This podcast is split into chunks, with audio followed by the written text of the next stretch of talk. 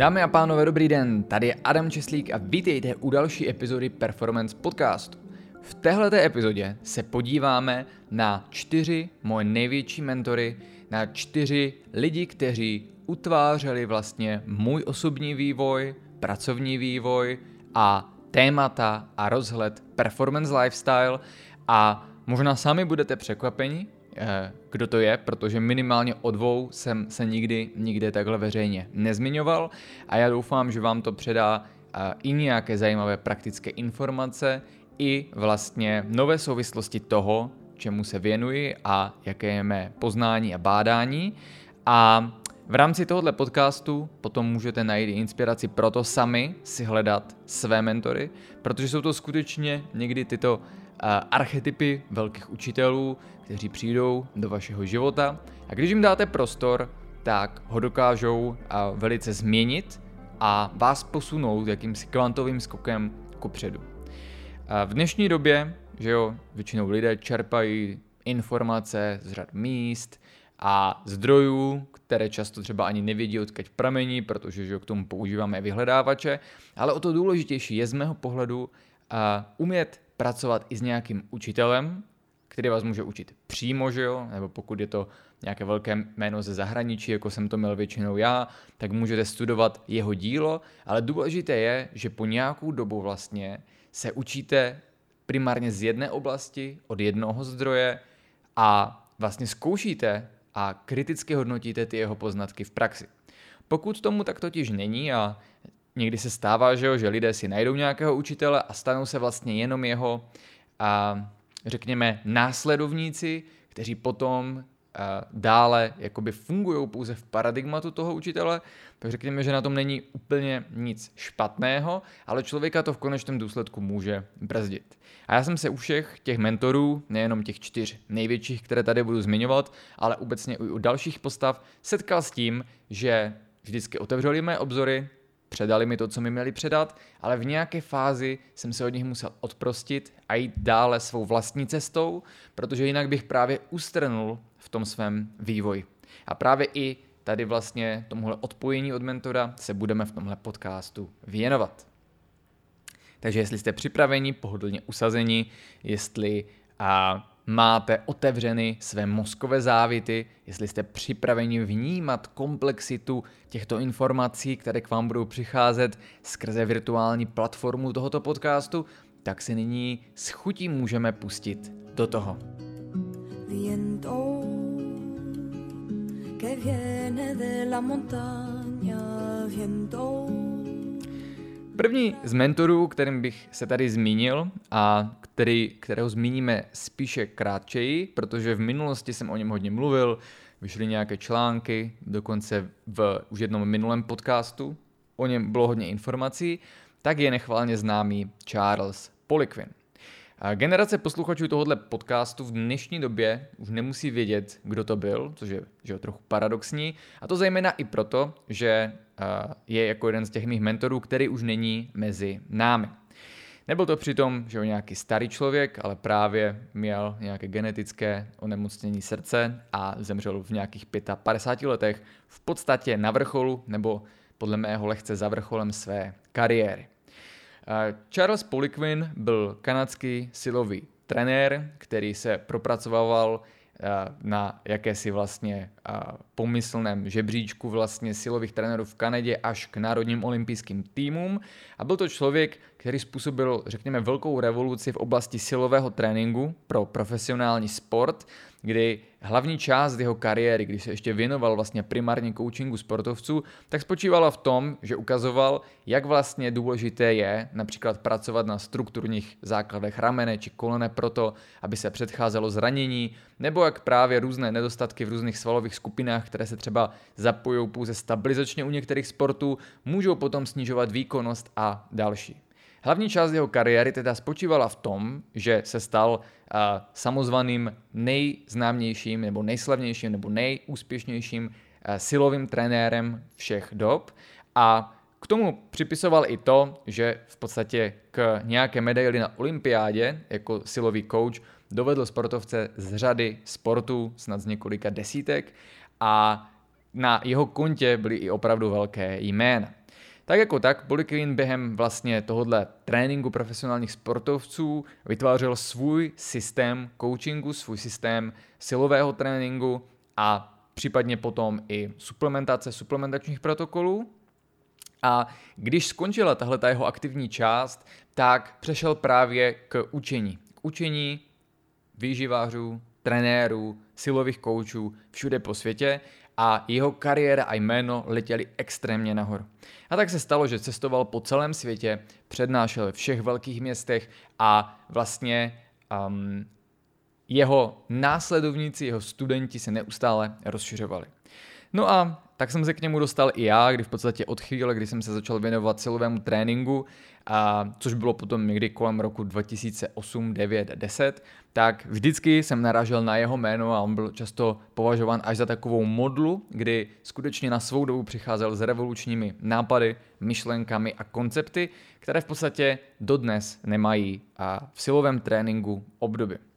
No a mě osobně inspiroval tím, že uh, samozřejmě jsem v nějaké fázi, kdy už systém performance training, který vlastně byl před performance lifestyle jako hlavní oblast zájmu, tak existoval a byl už poměrně vyvinutý, měli jsme velkou a klientskou základnu, byla řada tréninkových protokolů venku a přesto, když jsem měl potom možnost vlastně po letech nepřímého studia z různých článků a informací kusích se dostat na jednu jeho řekněme workshop několika denní v Manchesteru, tak to byl pro mě obří aha moment. A ta inspirace tam byla dvoj. Na jednu stranu to, co on tam prezentoval, protože jako jeden z mála lidí si vždycky hlídal to know-how, které vlastně dával a že ho spoplatněné, zatímco veřejně psal opravdu jenom o zlomku informací, tak to byla možná první inspirace, to znamená, že vždycky je dobré, aby člověk vlastně, když už pracuje s informacemi, tak nedával všechno veřejně a jenom tak k dispozici, ale právě, aby když má ty své klienty, tak to jenom nebylo to samé v nějakém podrobnějším kabátku, aby ty skutečně důležité koncepty byly vlastně potom umožněny těm, kteří přímo u něj studují. Hlavní ale inspirace samozřejmě byla z, tohoto, z tohohle živého workshopu, tak byly poznatky, kdy on v podstatě o tom, o čem mluvil, tak já i přesto, že už 10 let jsem se věnoval uh, tréninku a nějakých pět let nebo tři, čtyři roky existoval performance training a myslel jsem si, že jsem na vrcholu svých znalostí a schopností, tak on najednou koncepty, které tam a prezentoval, a ať už to bylo z pohledu tréninku, provádění cviků, využívání specifického silového vybavení, nebo třeba i výživy a pak celkově zdraví, tak kompletně odrovnal prostě veškeré mé očekávání a dalece ho překonal. Takže já jsem tam seděl a teď jsem i přes svoje znalosti v té době se snažil uchopit vlastně o čem mluví, kdy se tam střídal popis že jo, genů ovlivňujících jaterní detoxikaci, jeho teorie eh, neurotypingu napasovaná na eh, teorii pěti čínských elementů, k tomu a eh, různé vychytávky, jak provádět cviky, aby se aktivovaly specifické části svalu či svalová vlákna, případně například i individualizace stravování podle procenta tělesného tuku a na to navázaný například příjem sacharidů a spousta a spousta dalšího. O tom ale tenhle ten podcast není. Pokud vás zajímá více o mojí cestě s Charlesem Polikvinem, tak si najděte podcast, eh, který je právě o vzniku a vývoji systému Performance Training a vlastně nějak jakoby obaluje tenhle ten systém. Zatímco tady v tomhle podcastu je vlastně, jsou pro nás důležitější ti další tři mentoři, kteří potom ovlivňovali hodně můj vývoj a vývoj performance lifestyle. Tak jako tak, a jedna ta inspirace, když jsem se s ním poprvé setkal naživo, byla určitě eh, v tom, že vystřelil prostě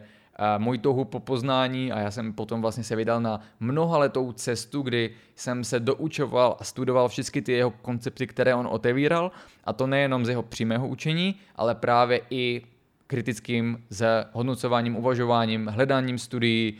objednáváním desítek, stovek suplementů a zkoušením na sobě, zkoušení různých stravovacích stylů s klientama a podobně. To byl určitě velký aha moment pro mě a něco, co mě extrémně inspirovalo. Bylo samozřejmě to nové pendum znalostí, kdy, když to tak řeknu, tak v podstatě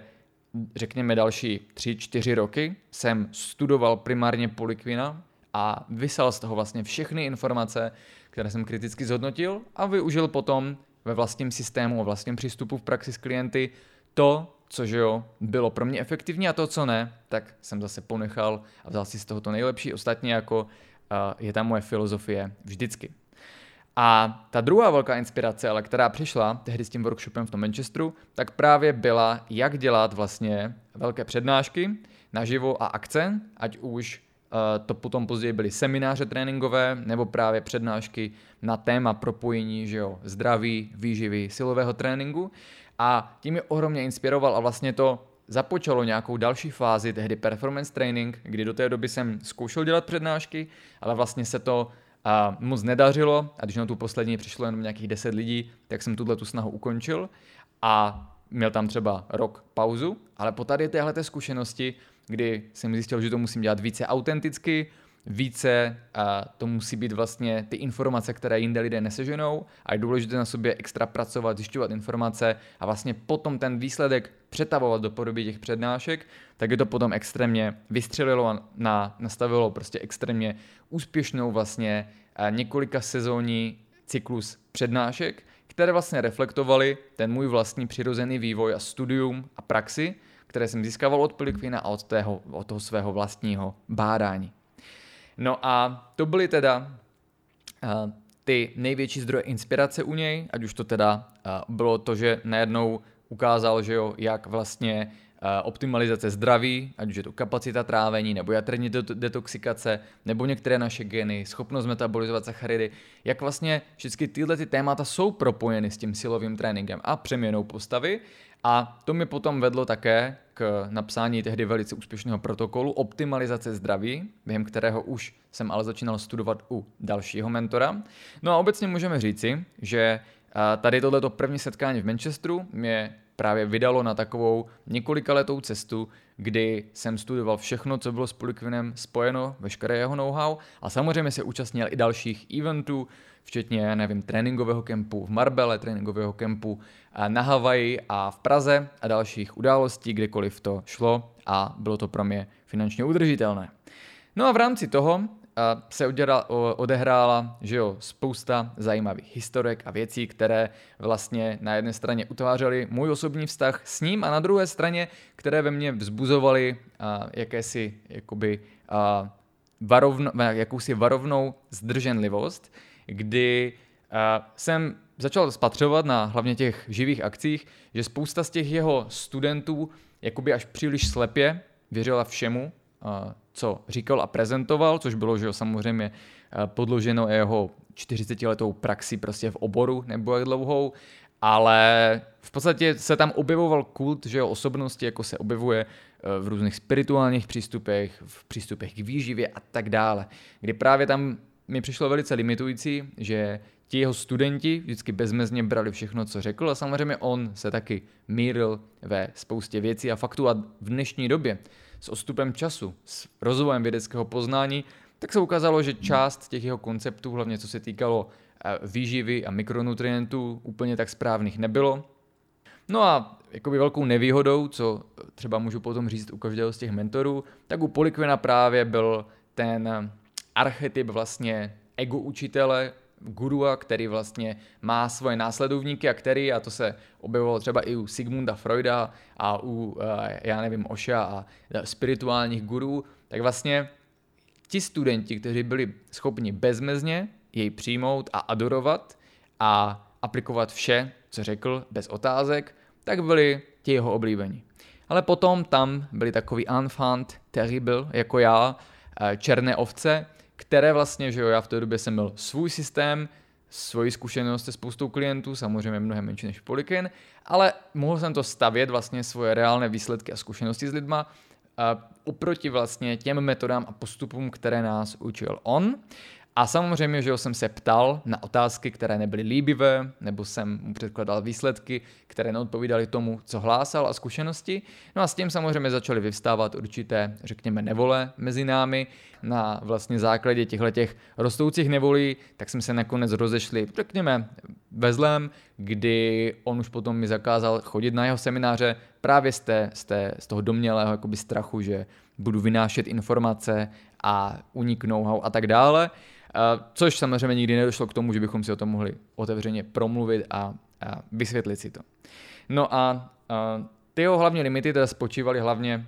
v tom dominantním jakoby přístupu, kdy neptat se prostě a všechno dělat tak, jak je, co se potom třeba ukazovalo i naživo, když jsme trénovali například v Marbei a on chtěl, aby se ty cviky cvičily nějakým způsobem, já jsem ukazoval nějaký svůj způsob a docházelo tam prostě k vytváření a vzájemné nevole. Nicméně nikdy to nepřerostlo do nějakého nepřátelství a tak dále a já jsem ho vždy jako svého mentora a učitele a, bral. Nicméně v té fázi, kdy právě mi za, e, zamítl, abych dál chodil na jeho semináře, tak to pro mě byl největší dar. A i mi se stalo, že v rámci performance lifestyle, že nějaký student a například, že až příliš vidím, že zveřejňuje prostě naše know-how právě třeba z těch placených produktů a většinou to pak skončí stejně, že mu řeknu, že prostě už uh, nemůže chodit na naše akce, kupovat protokoli, v podstatě dostane jakoby ban, ale není to myšleno špatně, ale vždycky upozorňuji, že to je právě ta možnost pro toho člověka, který je dobrý a pracuje na sobě k dalšímu růstu. A stejně tak, byť v té době jsem to hned nebral, tak to, že vlastně ten polikvin mě od sebe odstřihl, tak bylo extrémně důležité pro můj další vývoj. Protože to jsou přímo přesně lidé, ať už jsem to byl já, nebo takhle eh, někteří studenti a klienti, o kterých tady hovořím, kteří eh, ten limit je v tom, když budou neustále pokračovat jenom v tom jednom učiteli, a většinou jsou to lidé, kteří mají právě eh, ten potenciál vytvořit něco velkolepého a vlastního. A tak jsem já šel dál sám, začal jsem chápat, že vlastně a není pro mě vhodné neustále mít jednoho mentora a jet jenom podle něho a jeho systém stále více propojovat s tím vlastním, protože se potom začala vlastně skutečně ztrácet to, co bylo předtím třeba v tom systému performance training, ta vlastní jedinečnost a individualita. A tak skutečně žil jsem a některé principy, které jsem a vlastně vystudoval, které jsem vyzkoušel jako efektivní a platné, tak jsem přidal do vlastního systému to, s čím jsem nerezonoval, jako byla třeba ta metoda Metabolic Analytics, tak jsem nepřidával a mohl jsem jít dále s tím, že těch několik let studia u Polyquina mě extrémně obohatilo. Um, říkal jsem teda, jaké byly ty hlavní zdroje inspirace i jaké byly limity, což je něco, o čem bych rád vždycky eh, podiskutoval nebo povyprávěl u každého z těch mentorů. No a tady jenom eh, na závěr k Polikvinovi tak je dobré zmínit vlastně smutnou jakoby část toho příběhu,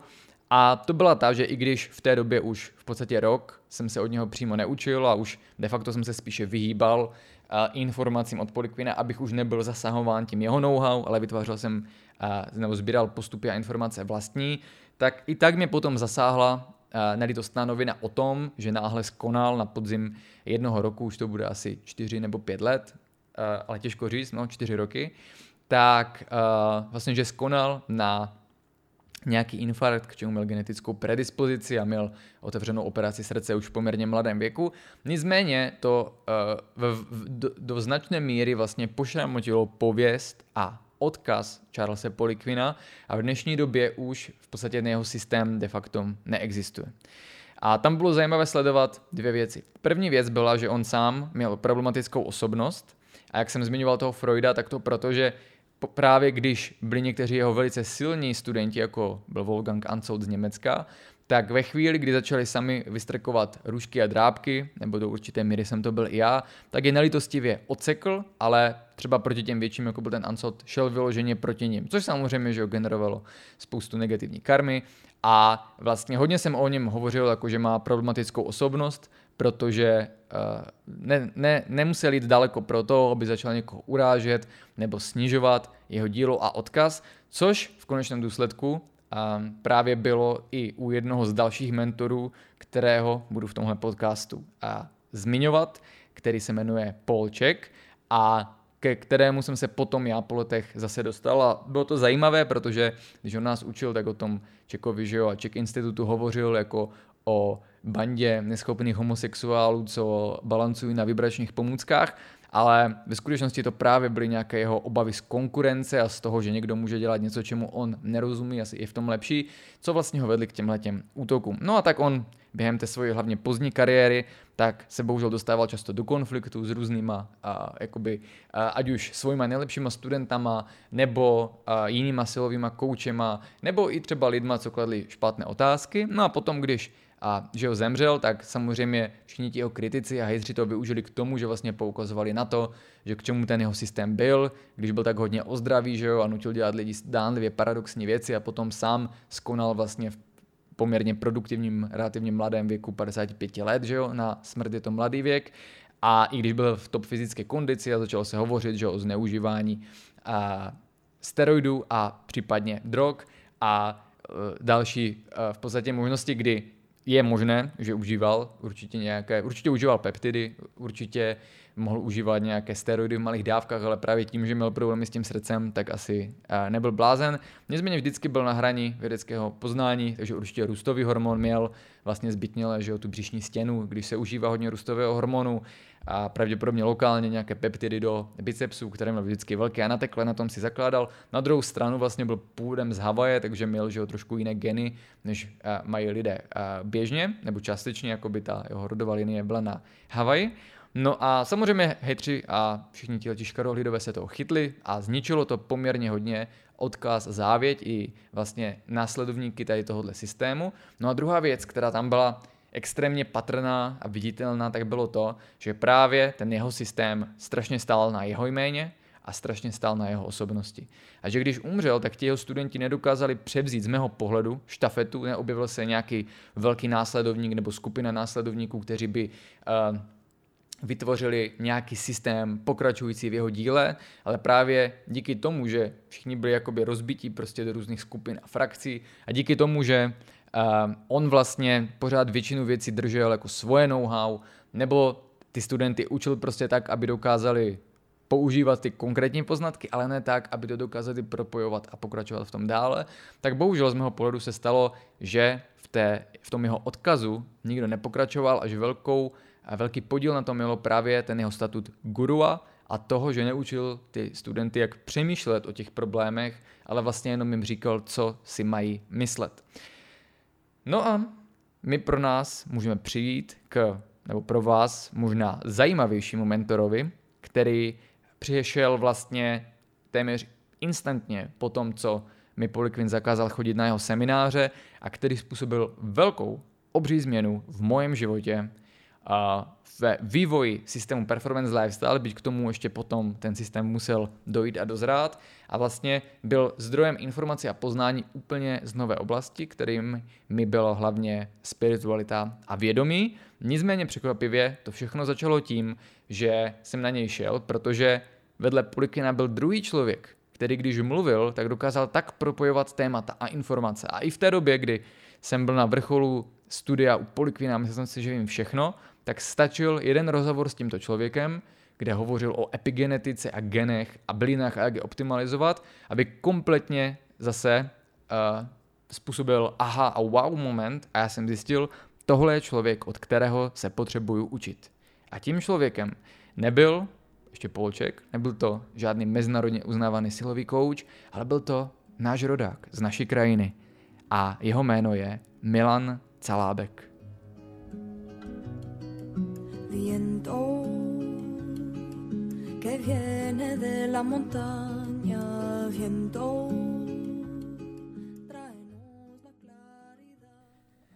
Mým druhým mentorem se tak stal Milan Calábek. Ten byl profesionálním hercem a alkoholikem a ve chvíli, kdy se chtěl zabít, tak skrze své vyšší vědomí našel prozření a uvědomění, že je mnohem více než tou personalitou alkoholika, kterou si budoval a následně se vydal na dlouhou a spletitou cestu za zkoumáním všech různých spirituálních směrů a disciplín a léčitelských záležitostí a současně za vzestupem vlastního vědomí. Tam se dostal tak daleko, že podle zkušeností mnohých dokázal skutečně léčit na dálku, spontánně léčit, k čemu se ještě dostaneme, že se to objevuje při těch osvícených stavech vědomí. Nicméně, kromě toho, otevřel svoji vlastní školu, tuším, že někdy hned po revoluci, ve které vlastně začal učit a propojovat různé tyhle ty spirituální směry, práci ve vědomí a i ezoterní disciplíny.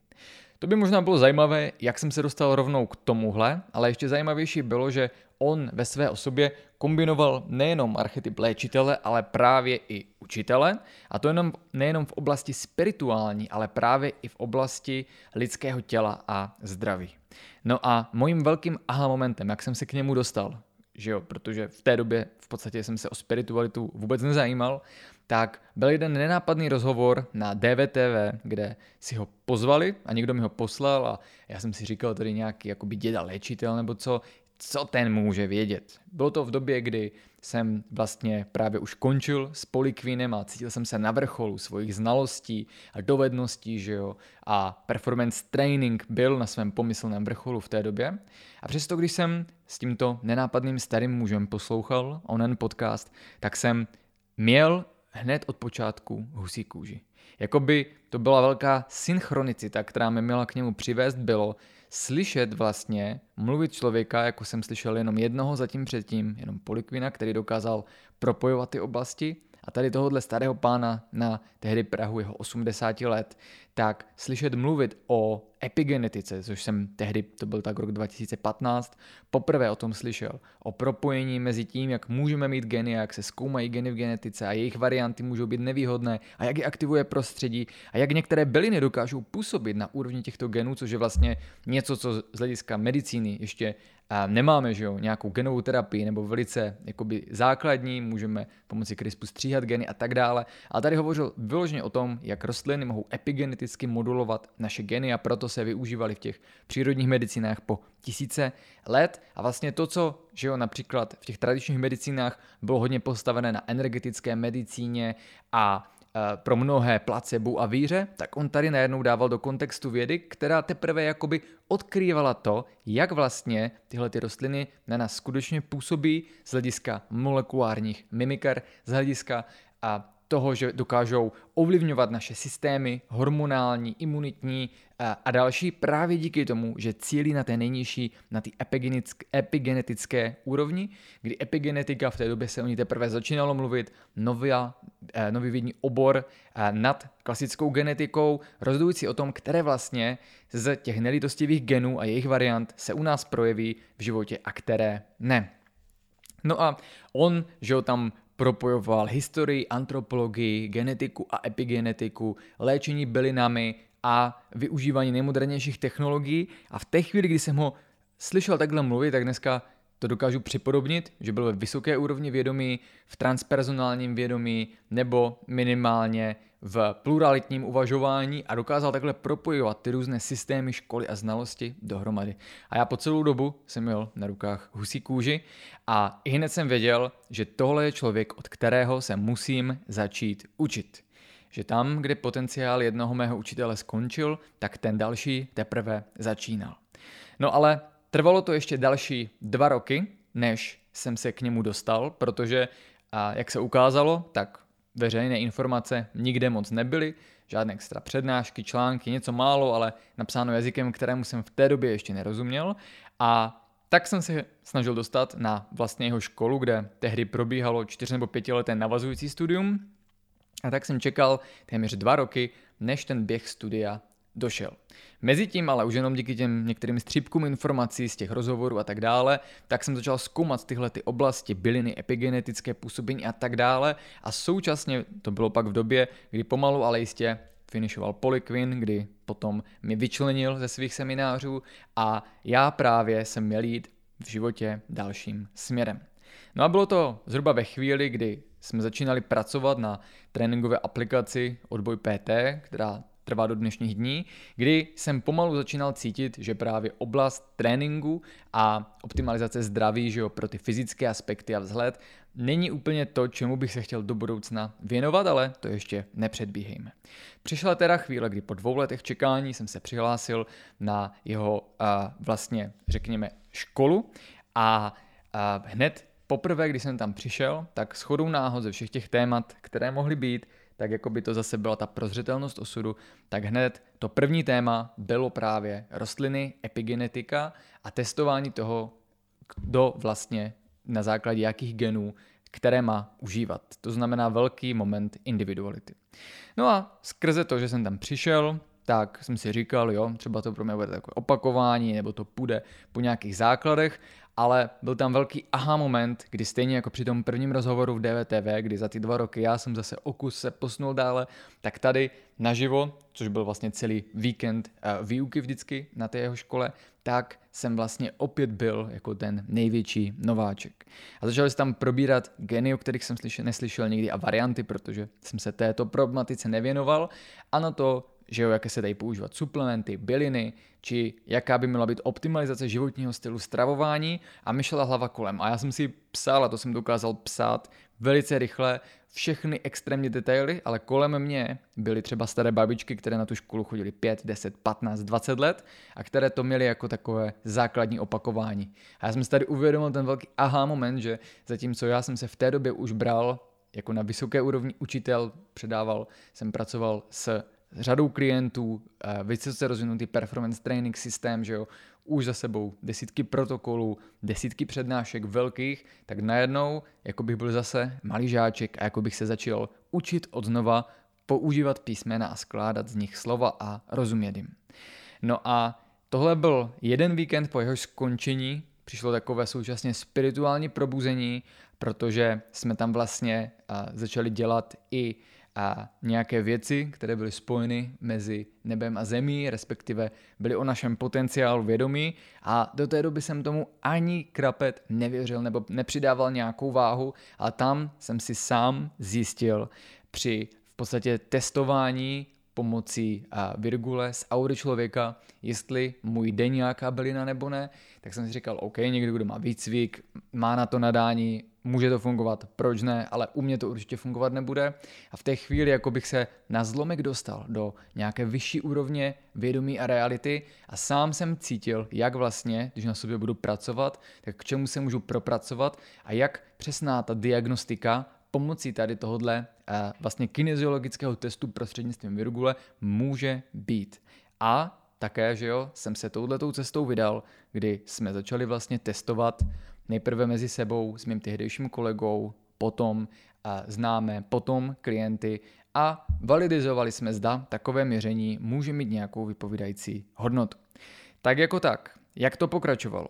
Nakonec ten první rok studia u něj byl nejvíce průlomový, kdy a méně se toho dělo v samotné škole, která byla sporadičtěji a vždycky ty témata byly jakýmsi způsobem nakousnuty, ale mě to vedlo vždycky k obrovskému zájmu o vlastně tu danou oblast. Takže jeden měsíc, když bylo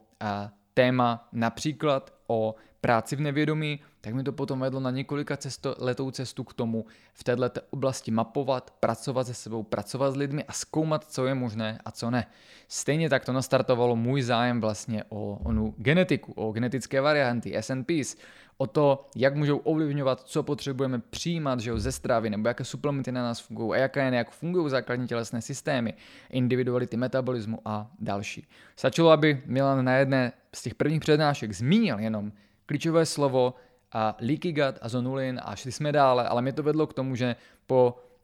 letech studia problematiky trávení a gut došlo k jakémusi propojení problematiky a já pak několik měsíců intenzivně psal knihu, která dneska se prodává u nás jako nemoc začíná ve střevech. A vždycky to byly tyhle ty jemné nuance, kdy on něco zmínil, já jsem si to zapsal a pak jsem to začal studovat, které jakoby raketově urychlovali můj progres. A zatímco ta linie v té škole byla pozvolnější a střídali se různé témata, některé více relevantní a některé méně, tak já mezi tím jsem naskočil na extrémně jakoby urychlující cestu zrání mojí samotné praxe a mojí pozice jako vlastně autora systému performance a co jsem věděl a co jsem dále si doplňoval. Na jednu stranu to tedy bylo, když si vzpomínám, že v podstatě jsem pro tu sezónu z ničeho nic vynechal, sérii přednášek, seminářů, lidé se divili proč, ale bylo to proto, že jsem se najednou zase cítil jako žák a měl jsem tu potřebu ty informace hltat a naplnit se jimi a porozumět jim. No a tahle ta pauza vlastně, která byla, která nakonec byla uh, skoro vlastně půl roku od přednášek a seminářů, celá, uh, celý vlastně jeden semestr se vynechal, tak vedla k tomu, že ve mně vyrašilo něco, inspirace trošku jiná, a dokonce to byla inspirace pro vznik Performance Univerzity. Byl to právě koncept a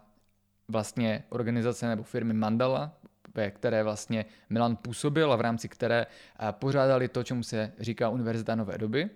které inspirovaly vznik vlastně Performance Univerzity v tom kontextu, že někdy vhodnější, než dělat navazující přednášky, kam stejně chodí jiní lidé, tak je vhodnější vydat se vlastně cestou delšího navazujícího studia.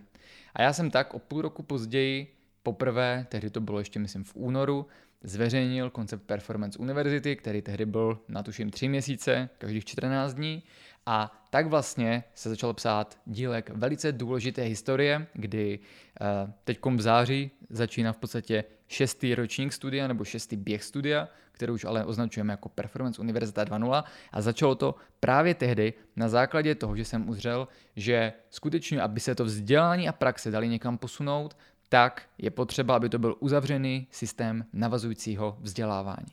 Nešlo ani tak o obsah, který jsem šel vlastní cestou a představoval vlastně vlastní že, performance lifestyle, který v té době existoval už nějakých pět nebo šest let a který se že, neustále vyvíjel v kontextu toho, jak jsem se vyvíjel já a moje znalosti. Ale šlo vlastně o to praktické uchopení, že lidé mohou mít zájem o nějaký takový systém vzdělávání a že tam můžeme jít mnohem více do hloubky a mnohem více si z toho odnést a hlavně, že potom, což bylo postupem času, to může být zaměřené více na profesionály, na odbornou praxi a orientovanou na práci s klienty. Kromě toho, že eh, vlastně to dílo práce, osobnost Milana Salábka eh, inspirovali a ten koncept jeho školy, vznik Performance Univerzity,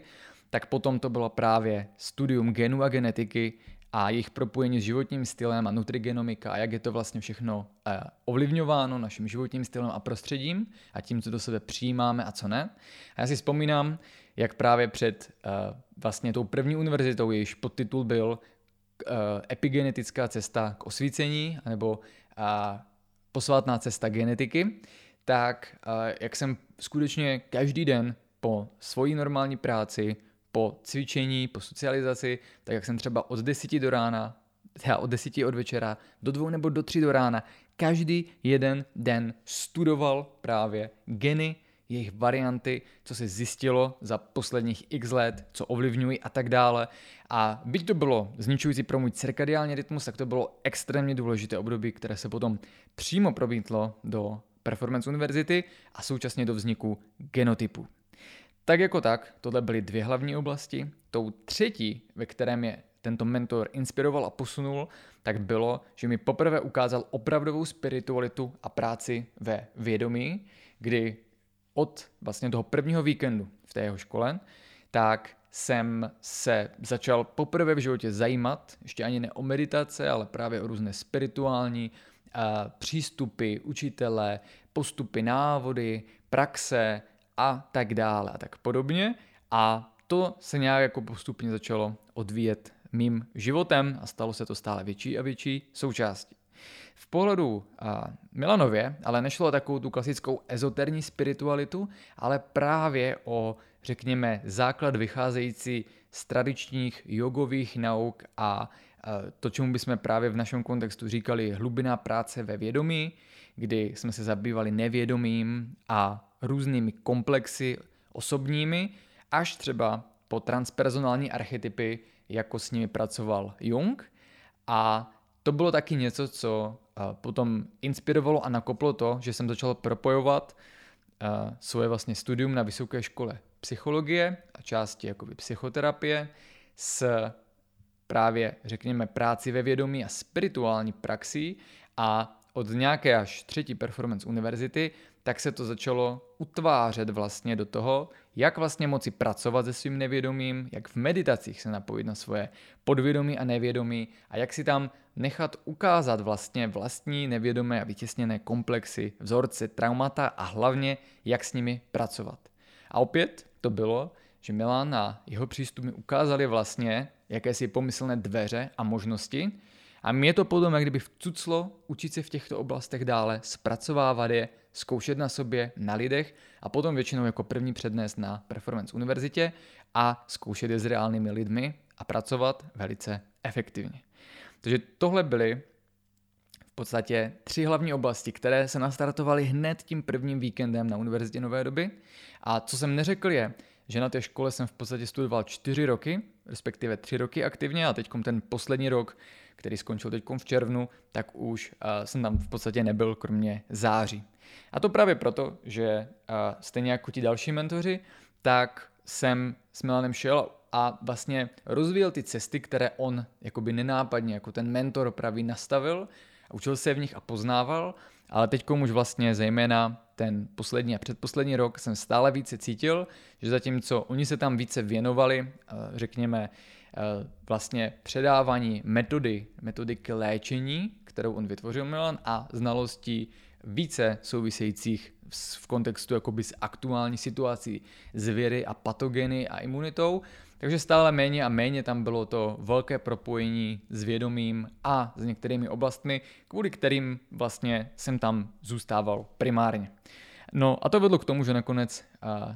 kdy už v podstatě jenom ten první rok, co jsem tam studoval, tak se tam šlo přihlásit veřejně. Ty další tři ročníky už byly uzavřené jenom pro předchozí studenty a nevím, jak to je teďkom v dalším roce. Nicméně,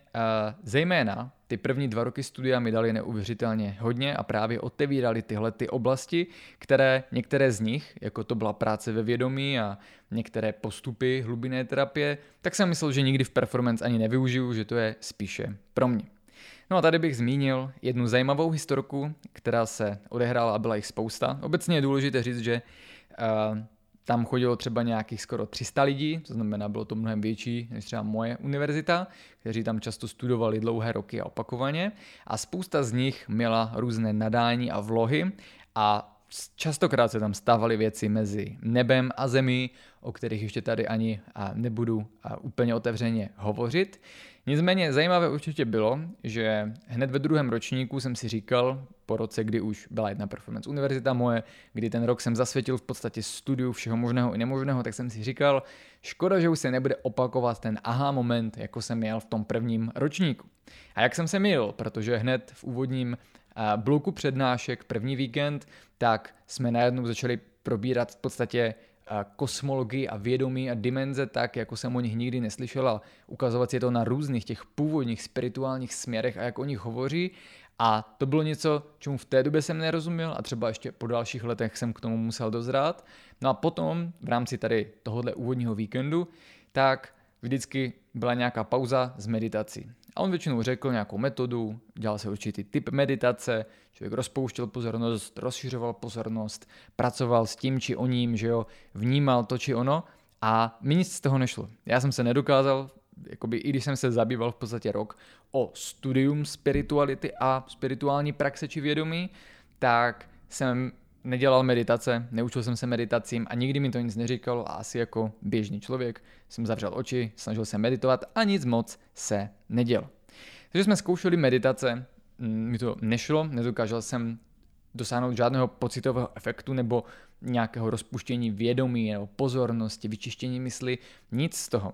A on říkal, že do dalšího semináře byl měsíc, že máme ty meditace trénovat a že vlastně ta meditace na například přepnutí mozku do alfa mozkových vln, tak bude extrémně důležitá proto, aby nám potom šly vlastně techniky, které nás bude učit.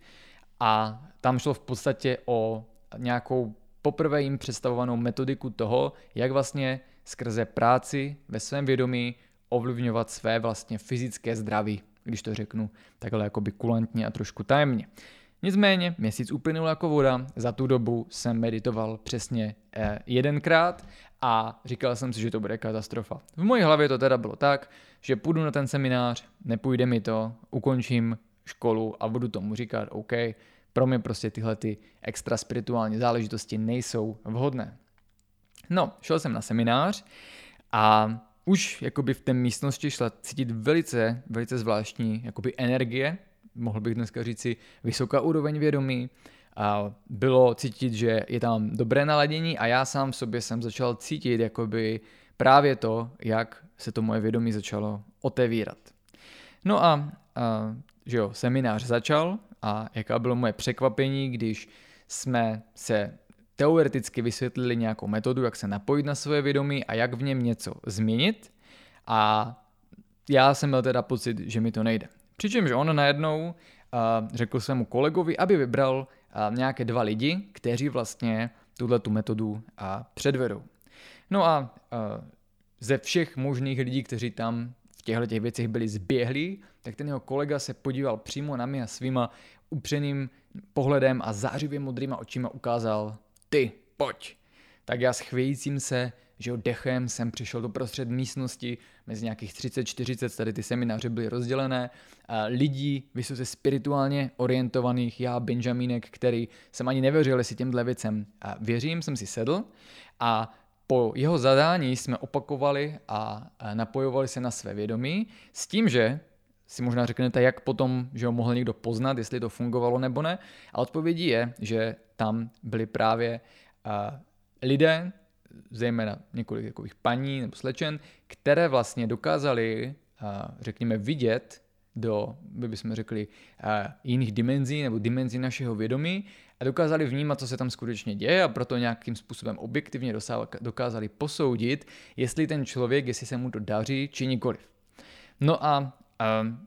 jakoby to bylo takové popostrčení osudu, protože že jo, kdybych nebyl vybrán, tak bych měl pocit, že mi to nejde a nikdy bych v tom nepokračoval, tak jsem tam byl v ten správný moment na správném místě, seděl jsem tam mezi všema a začal jsem opakovat svým mentálním hlasem a napojovat se na své vědomí a jít do té meditace, kterým jsem vůbec nic nedával a najednou poprvé v životě jsem to cítil. To napojení na sebe sama, ten vnitřní klid svého vědomí a v rámci něj potom tu možnost vlastně skrze slova, které se propisují do našeho vědomí jako řekněme morfogenetické kódy, něco v tom vědomí měnit.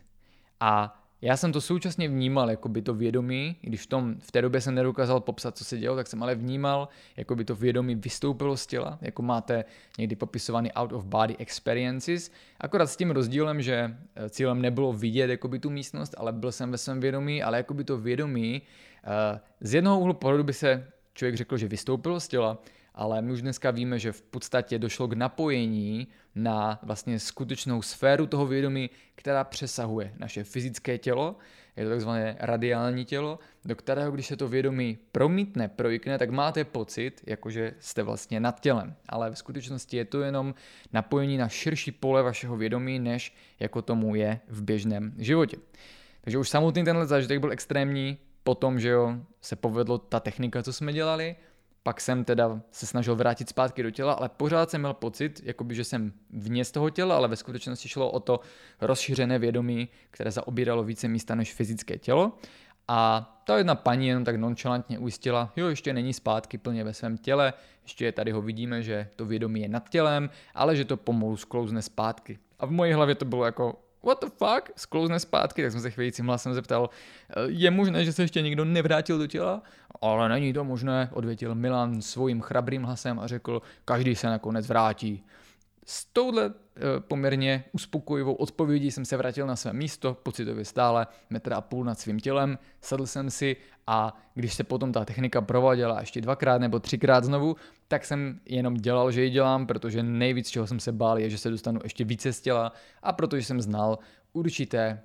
vlastně historky od osob, odosobnění a depersonalizy z psychologie a od psychologa Vančury o tom, jak řešil právě, když lidé si dali lisohlávky za úplňku a potom se nemohli dostat zpátky do těla, tak jsem byl rád, když to moje vědomí se postupně zpátky vrátilo do toho těla, respektive z toho radiálního obalu se vrátilo do běžné 3D mentální perspektivy.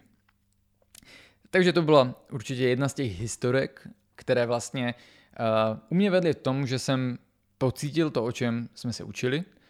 prožil jsem to a zjistil jsem, že sám jsem toho schopen a to mě samozřejmě motivovalo například v té škole ještě tenhle další rok pokračovat, kdy jsme hodně se zabývali touhle problematikou a potom ty další roky už díky covidu byly více online, více sporadické a pomalu a vlastně mě ten zájem o tuhle formu studia jakoby opouštěl.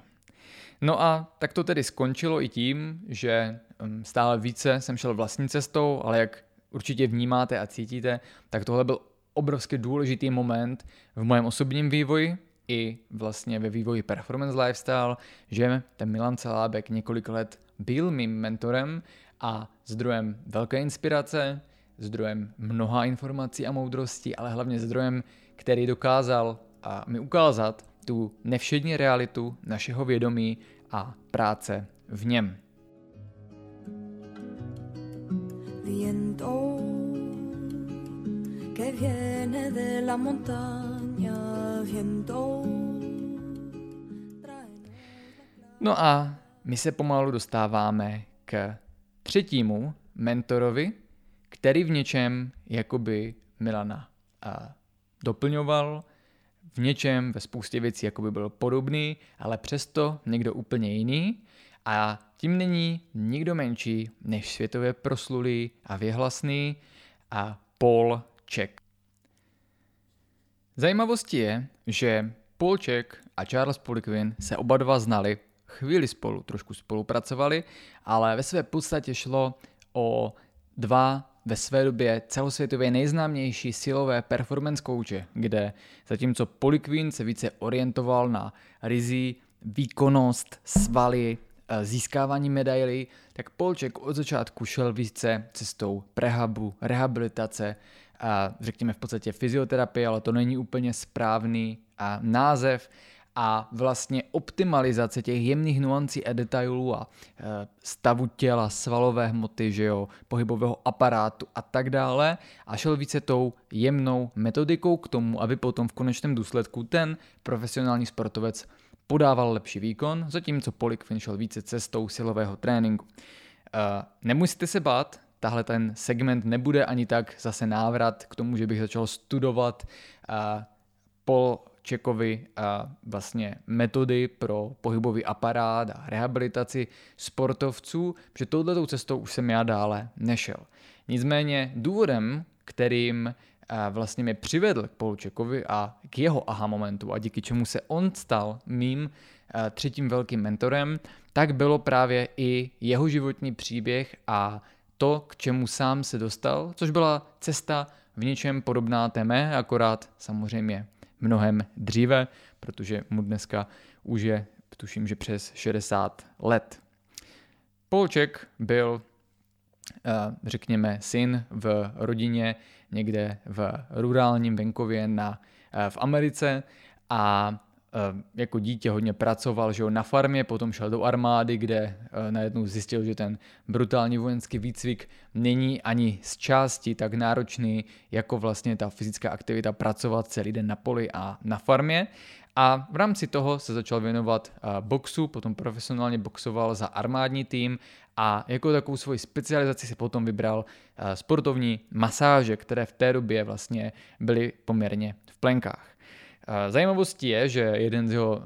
prvních vlastně profikurzů na sportovní masáže byl u nás v České republice a on díky tomu potom začal získávat se, nebo dostávat se k různým sportovcům a příležitostem. Zajímavostí ale bylo, že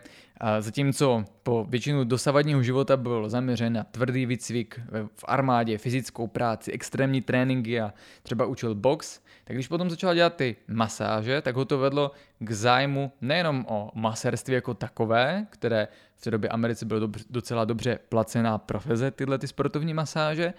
ale začalo to vést k tomu, že se začal z peněz, které začal vydělávat jako profesionální masér, studovat u různých odborníků na zdravý a pohybový aparát a jakoby v jeho vědomí došlo k jakési změně a on začal propojovat, eh, řekněme, eh, obory práce s pohybovým aparátem a zdravím člověka, které nebylo ve zvyku spojovat.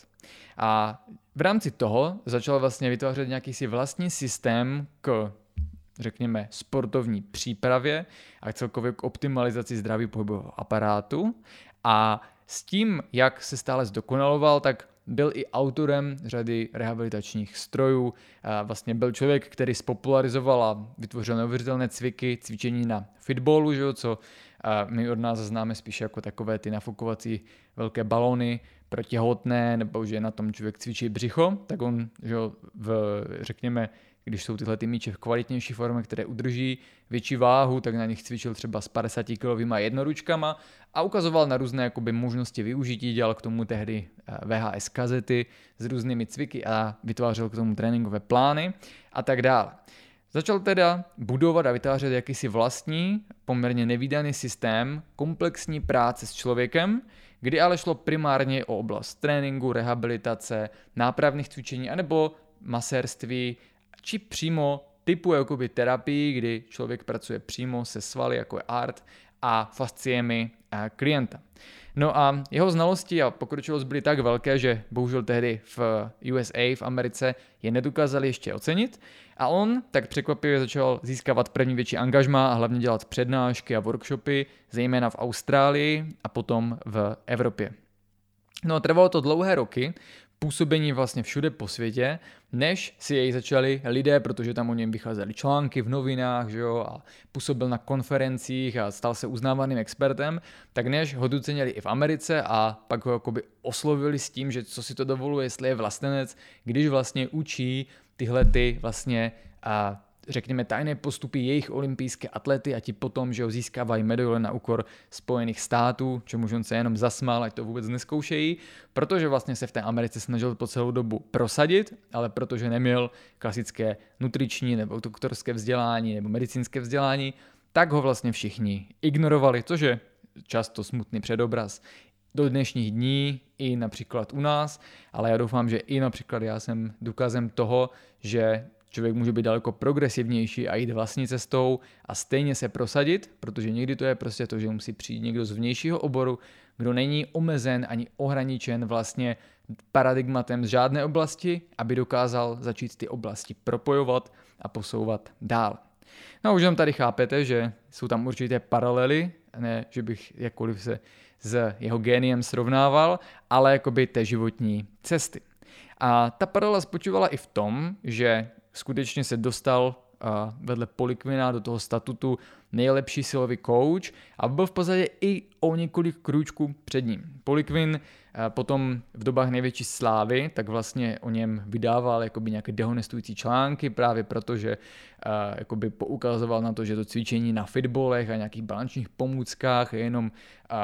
vlastně pro slečinky a že vlastně to není reálný trénink a i díky tomu bylo paradoxem, že poprvé jsem se k Poučekovi dostal skrze to, že ho Polikvin na svých seminářích dehonestoval a posmíval se mu, ale možná to bylo proto, že v té době, nebo v té době už ne, ale předtím byl vlastně Ček eh, vyhlasnější než Polikvin sám a s tím souviselo i to, že skutečně cestoval po celém světě ještě před Polikvinem, přednášky, workshopy, semináře a byl velice populární. No a pak přišlo, přišla velice jako byla neutě, neutěšená životní lekce, kdy on eh, úplně je to vytržené z kontextu, ale eh, často ukazoval svoji sílu a dominanci Polček, který v té době byl ještě více jako Polikvin osobnostně, to znamená problematická osobnost, hodně zaměřený na ego, zvedání váh, prezentace svalu a vlastně tím vždycky dokazovat, že on je tam ten alfa samec, tak jednou při takovém, řekněme, cirkusovém kousku, kdy ukazoval svoji dominanci, kdy zvedal vždycky nějakého osvaleného studenta nad hlavu, jako když byste při vzpírání vyrazili činku na hlavu do že jo, split squatu a vytlačili ho, tak při jednom takovém kousku, kdy byl nevyspaný po dlouhé cestě, ale chtěl to ukázat nějakým studentům, co ho potkali na hotelové chodbě, tak mu, protože neudržel rovnou pozici, ten student spadl na hlavu, zlomil mu páteř, asi tři obratle, měl kompletně dislokované, nemohl se od krku dolů téměř hýbat a vlastně eh, vypadalo to, že konec kariéry, jestli vůbec bude žít, že eh, to bude zázrak. No a tady vlastně tohleto velké zranění ho vyřadilo na nějakých 6 nebo 8 let ze hry a během toho se dostal Polikvin k moci. Jo, tím, že najednou tam nebyl tenhle ten konkurent a nebyl tady tenhle ten, řekněme, jemnější a sofistikovanější přístup, tak se mu vyklidila cesta a on začal nabírat na popularitě a prezentovat ty vlastní systémy Metabolic Analytics a vlastní systém silového tréninku. A ne, že by asi úplně měli stejnou klientelu, ale jakoby vnímal jsem, že ten Polikvin, když ještě v té době jsem ani jednoho nesledoval, vyrostl až právě díky tady téhleté periodě v polově životě.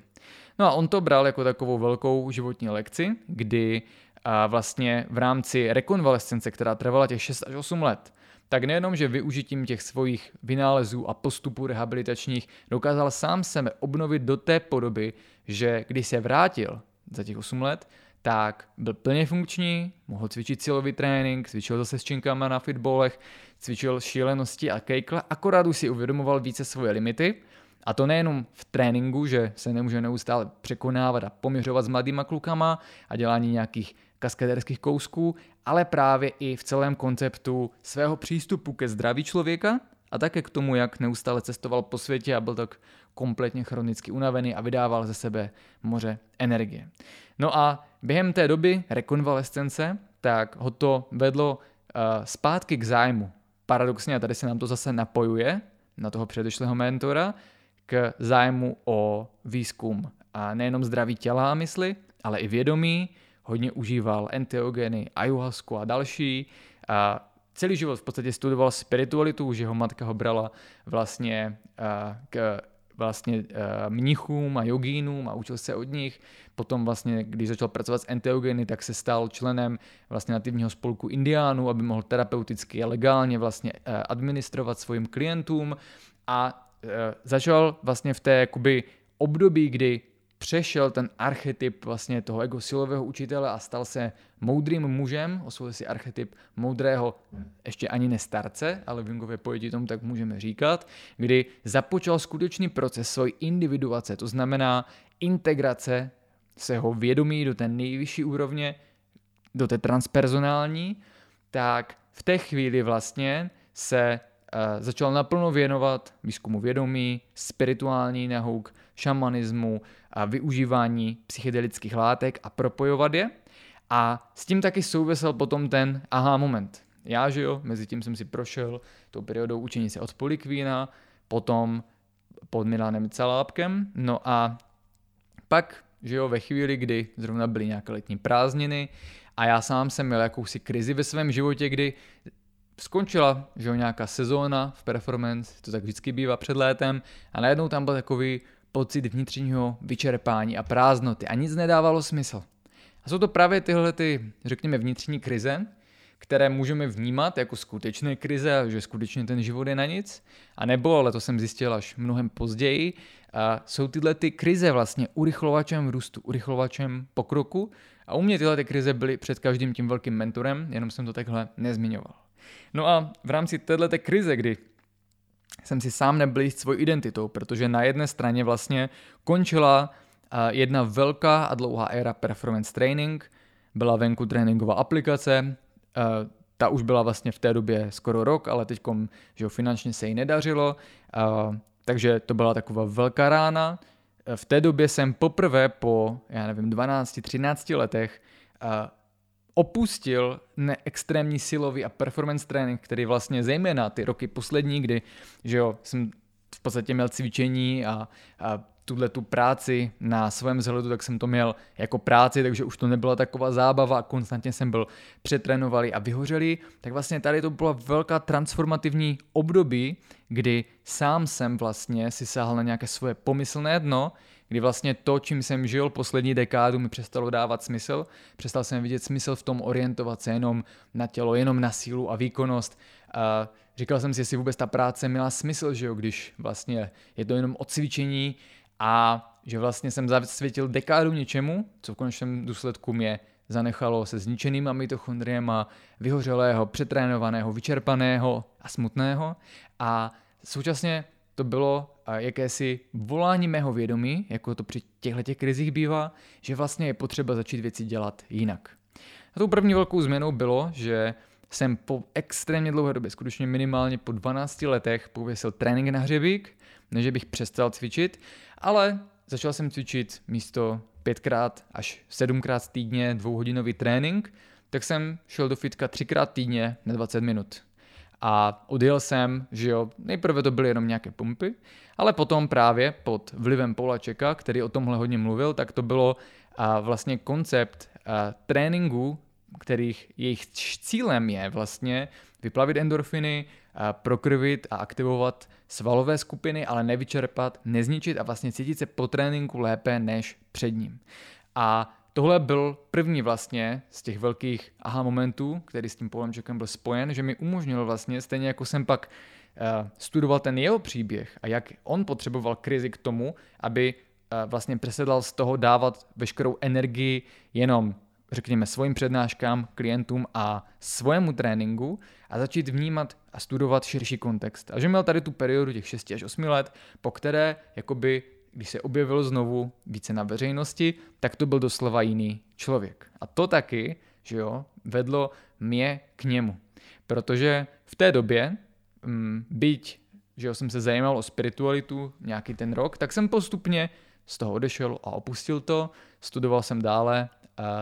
umila na celápka, ale vlastně bylo to něco jako pro mě na okraji zájmu. A většina té energie šla že jo, do vytváření tréninkové aplikace, performance training nebo odboj PT, šla potom do vytváření nové generace protokolů, přednášek, performance lifestyle a šla samozřejmě do performance univerzity, ale tady v této době bylo klíčové to, že jsem cítil, že to je období, kdy je potřeba udělat velkou změnu.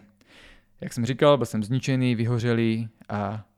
zklamaný životem a v té chvíli jako by se objevil nový mentor, anebo jak se říká, když je žák připraven, učitel se objeví. A já jsem takhle jednou náhodou v letní den v Praze, šel po ulici vyhořelý, nechtělo se mi pracovat, nechtělo se mi cvičit a náhodou jsem se zaposlouchal eh, do podcastu mezi známým biohackerem, kterého jsem tehdy taky objevoval, Benem Greenfieldem, a právě Paulem Čekem. A ten podcast byl další z těch aha momentů, kdy jsem zjistil, že vlastně stojím na Prahu dalšího mentora, byť takhle jsem o tom ještě neuvažoval v té době, a to bylo, když vlastně ten Polček mluvil a místo toho, co jsem čekal na základě toho, jak jsem třeba znal Polikvina, místo toho, aby to bylo o výživě a tréninku, tak tam najednou propojoval témata eh, dysbiózy a parazitů na jedné straně zdravého trávení, témata narušených pohybových vzorců a vlivu na orgány a celkové napětí fascí, ale propojoval to i s tématem enteogenu, ayahuasky, výzkumu vědomí, výzkumu smrti. Eh, hovořil o tom, jak u klientů vnímá energetická centra a pracuje s jejich energiemi, když jim provádí masáže a vlastně všechno spojoval do takové pestré škály, která opět po třetí v mém životě způsobila to, že jsem měl husí kůži po celém těle a nedokázal jsem dělat nic jiného, než jenom poslouchat to, o čem mluví. A to mě následně vedlo k vlastně uh, dalšímu studiu jeho díla, jeho života a tady u něj nešlo poprvé o to, že bych byl jeho přímým studentem, ani jsem neinklinoval k tomu, když potom to bylo k dispozici platit si jeho online kurzy a workshopy, protože to nebyla oblast, ve které já jsem se chtěl dále vzdělávat. To, co mě u něho nejvíce inspirovalo a to, co mi nejvíce dalo, bylo, a to je právě to extrémně důležité, to, že on byl představitel konceptu, který v Americe existuje od 70. let, ale většinou je spojen se spiritualitou a ezoterií, anebo řekněme nějaké energetické medicíny, a to právě konceptu holistického přístupu. A to byl velký aha moment, kdy nejprve jsem studoval skutečně hodiny a hodiny jeho podcastu všude, kde byl, protože on zrovna v té době začal, nebo respektive v té době třeba poslední rok to bylo, co začal vystupovat veřejně a představovat tu svoji novou podobu transformovanou po tom zranění a rekonvalescenci, kdy začal poprvé mluvit o těchto těch tématech propojení vědomí a spirituality se zdravím a výživou a tak dále a nastavením životního stylu, ale byly to právě ty témata, řekněme, přesahující člověka nebo zabývající se jeho vědomím, které vlastně byly zase další um, ukázkou pro mě toho, tohle je cesta, kterou je potřeba jít. A on vlastně v té době už dlouhé roky měl svůj Czech Institut, ve kterém vlastně se věnovali uh, že jo, učení jeho vlastně um, vlastně systému, který začínal více jako práce na tom těle, rehabu a prehabu, ale potom v těch dalších ročnicích a modulech stále více šel i tou cestou rozvíjení intuice, práce ve vědomí a různých vlastně metod, které propojovaly i třeba s tou energetickou medicínou. No a vlastně tady vyústěním toho, co mi ten Polček, jakoby mentor předával, tak bylo za prvé to, že jsem sám dokázal dorůst do uh, vlastně z role performance coache a běžného, řekněme,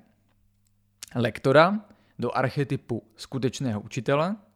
Inspiroval v tom, že potom vlastně, když začal třetí ročník Performance Univerzity, který byl taky po uh, vlastně delší pauze, kdy stejně tak jsem neviděl důvod dále v univerzitě pokračovat, tak přinesl velký svěží vítr a po v podstatě roce začal třetí ročník Performance Univerzity po skoro roční pauze, kdy teda jedna byla vynechána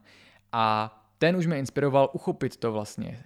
sjednotit ty témata, kterým jsem se věnoval celé roky. Protože předtím to byly zdánlivě nesouvisející témata, že jo? Ať už to uh, byla právě ta kapitola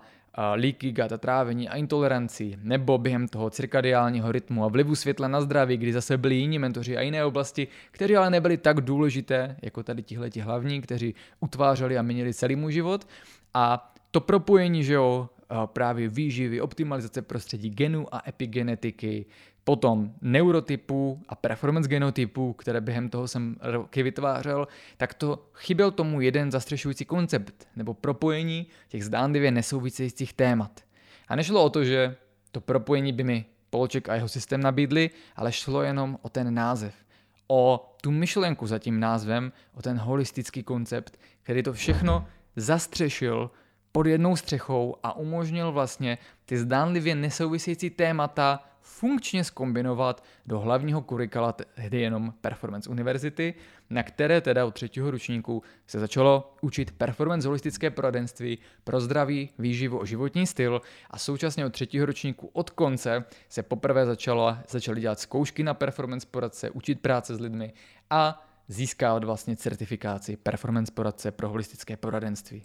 A to všechno nastartoval Polček. Ale stejně jako Milona Celápka a Polikvina, byť některé ty inspirace byly z hlediska jakoby funkční z hlediska toho, jak dělat semináře, založit univerzitu, případně potom přejít na holistický přístup, tak ty, uh, ta inspirace od Polačeka byla samozřejmě i na té úrovni toho, jak je vlastně možné osvojit si archetyp učitele, opět jak mluvit a přednášet, jak propojovat znalosti a poznatky. A on byl skutečně teprve třetím člověkem v mém životě, který měl ten specifický archetyp, který si troufám tvrdit, že mám i já, nebo ten specifický dar propojovat ty zdánlivě nesouvisící témata na různých úrovních dohromady a byl to třetí člověk, kterého když jsem takhle slyšel mluvit, tak jsem měl tu husinu a by to pro mnohé tihle mentoři mluvili tak, že jim nerozuměli, tak pro mě to byla hudba pro moji duši. Protože jsem po třetí ucítil, že jsem na Prahu někoho, kdo mi dokáže předat extrémně hodně a posunout mě dále v mém životě. A tak jsem se další rok, dva intenzivně užil všechno, co bylo od Polačeka k dispozici, ale paradoxně méně přímo z jeho produktů, více vlastně z toho, jak vlastně propojovat ty témata a hlavně z těch témat potom zase z té oblasti vědomí a práce s lidmi. No a uh, u něj jsem nikdy teda nestudoval přímo, ani to nebylo. Mým cílem, byť určitě rád bych se s ním třeba jednou setkal, ale uh, byl a je velkou inspirací, nicméně opět, jak to tak bývá, tak i u něj jsem začal vnímat, že, že předal mi to, co mi měl předat, posunul se i můj systém, i moje práce, i moje vnímání života tak, jak mělo. A sám on mě přivedl na rozcestí spousta dalších témat a, a možností, jak se vzdělávat, jak pracovat na sobě, jak pracovat s lidmi. Ale tak nějak nakonec, do dnešních dní, si rád s ním poslechnu nějaký podcast nebo nějaké informace, ale už to se mnou tak nerezonuje. Už tam není ten velký aha moment, už zase cítím, že, a tehdy jsem cítil už třeba pár let zpátky, že je potřeba posunout se někam dále. No a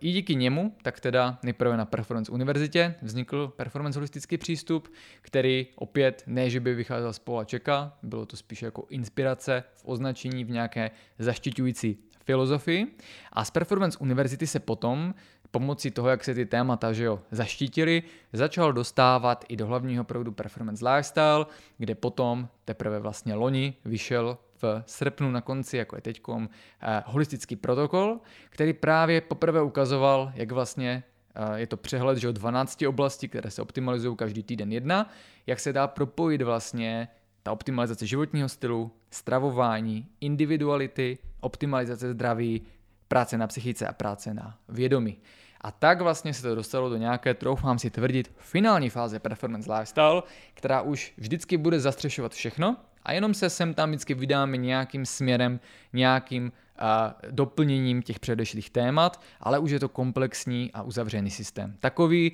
který na veřejné uh, sféře učíme různé zdálnivě nesouvisející témata, třeba teď, že jo, to může být téma, jak nastavit ranní rutinu, stejně jako toxicita opalovacích krémů, jak vznikají autoimunitní nemoci, na druhé straně o tom, jak vznikají deprese a úzkosti, problematika dopaminu, dopaminového systému, cirkadiální biologie a je toho spoustu. A je to jenom o tom, co si člověk z toho vybere. Ale vždycky na té veřejné úrovni učíme malé zlomky toho, co potom vlastně je součástí Performance Univerzity a kde to právě učíme tak, aby to byl jeden systém, jeden celek a dokázalo se tam pracovat od A do Z v určité posloupnosti podle specifických protokolů a hlavně i určovat individualitu klienta a práce s ním. Tak jako tak, díky Poloučekovi teda, tenhle ten systém mohl takhle vzniknout, byl velkou inspirací, ale možná ještě větší inspirace potom bylo to, že se nebal hovořit o právě těch zdánlivě jakoby spirituálně ezoterických oblastech a práce ve vědomí, protože jak už víte, tak já jsem čtyři roky že studoval u Milana Calápka, stejně tak jsem se roky věnoval vlastní spirituální praxi a rozvíjení, rozvíjení jí, ale ale nebal, nebo nehovořil jsem o tom, že jo, nikdy veřejně. Nebylo to součástí performance lifestyle. Na univerzitě jsme začali dělat, že jo, některé věci jako dechové cvičení, a základní meditace nebo na přednáškách. Na univerzitě jsme dělali sestupy do nevědomí, ale bylo to něco, na co jsem ještě cítil, že veřejnost není připravená, kde jsme šli hodně přes studie, hodně přes tvrdou vědu a je tomu tak dodnes. Ale jsou tam i ty další kapitoly. Viento que viene de la montaña Dámy a pánové, blížíme se do finální části tohoto podcastu a na úvod mi dovolte takové menší doznání, kdy eh, vlastně tenhle podcast jako první snad jsem nenatáčel kontinuálně, ale stalo se to, že vždycky eh, mě něco vyrušilo. Původně jsem mu začal dělat v neděli, natočil jsem tu část o Polikvínovi, pak jsem musel jít pryč, pak jsem se k tomu dostal v podvečer, mezi tím jsem si psal poznámky a zase mě nakonec něco vyrušilo, protože už bylo 8 večer, tak jsem dal pauzu a už mi to takhle nemyslelo. No a teďkom o v podstatě jeden den později, tak eh, plynule navazuji tam, kde jsem přestal a podle mého to není úplně běžná praxe při natáčení podcastu, že by se kouskovali, asi i tady bude trochu jiná akustika, ale hlavně možná i jiná energie. A to je taky důvod, proč jsem si tohle jméno nechal až nakonec, protože zatímco mluvit hodinu o nějakém klasickém tématu je pro mě poměrně jednoduché, tak a mluvit o těchto těch velikánech a vlastně nějakým způsobem se snažit schrnout, byť třeba v půl hodině, což je pořád více, než jsem chtěl každému věnovat, nějak jejich odkaz, co mi dali a energii, ale přitom, že to nejde jenom takhle chce uchopit ve slovech a tak ani nedokážu určit, jestli to, co zatím jsme si říkali, s vámi rezonovalo nebo ne.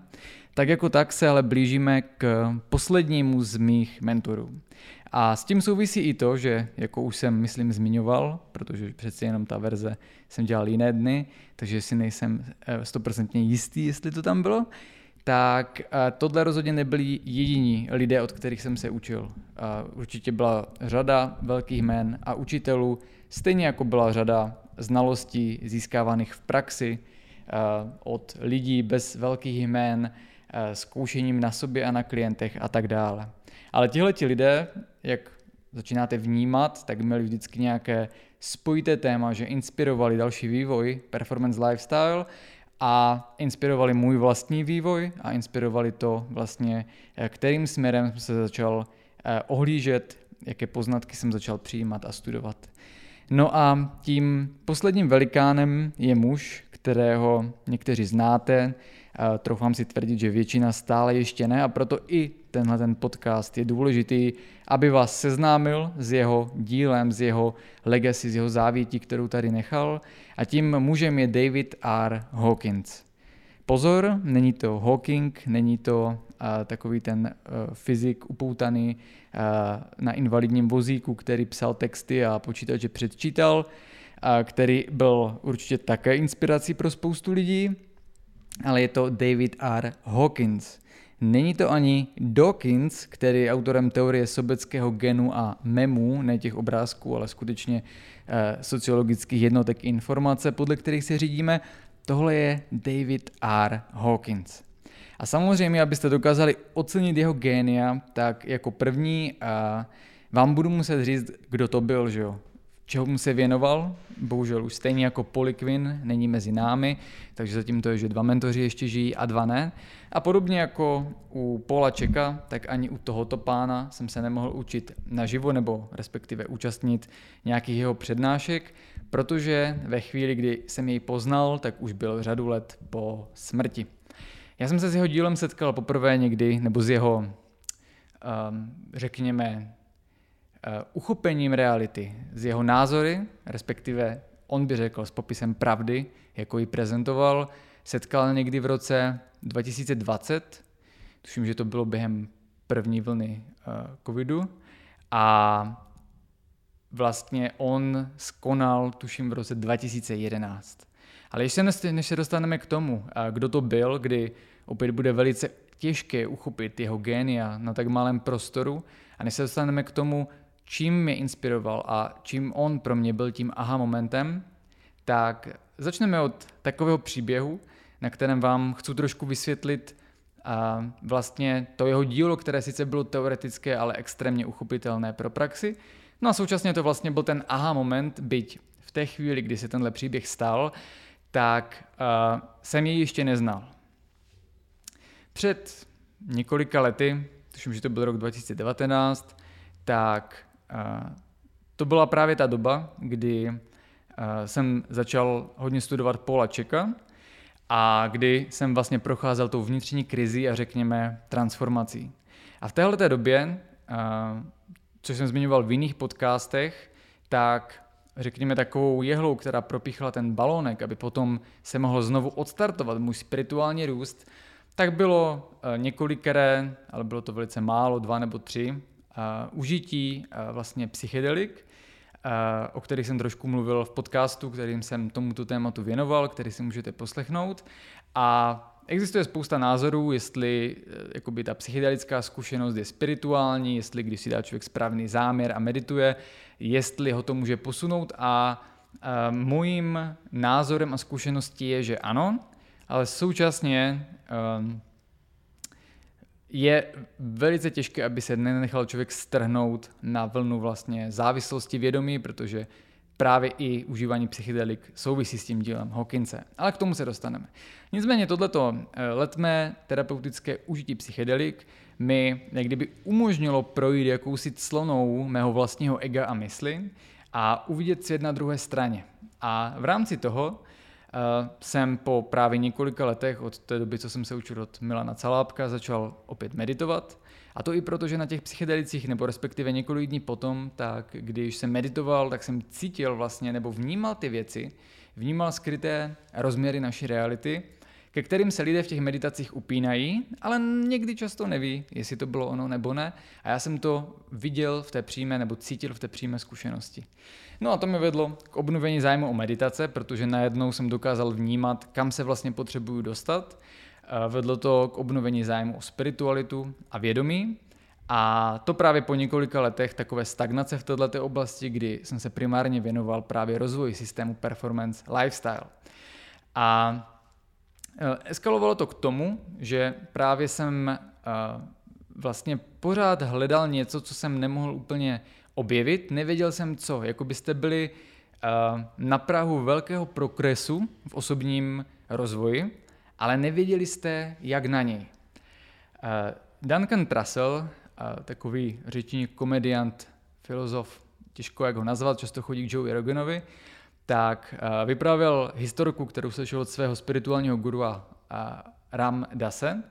který vyprávěl o tom, že, že spirituální zkušenost a snahu lidí o osvícení si můžeme představit, jako když člověk závislý na heroinu by měl úraz, bouchl se do hlavy a trpěl amnézí. A takový člověk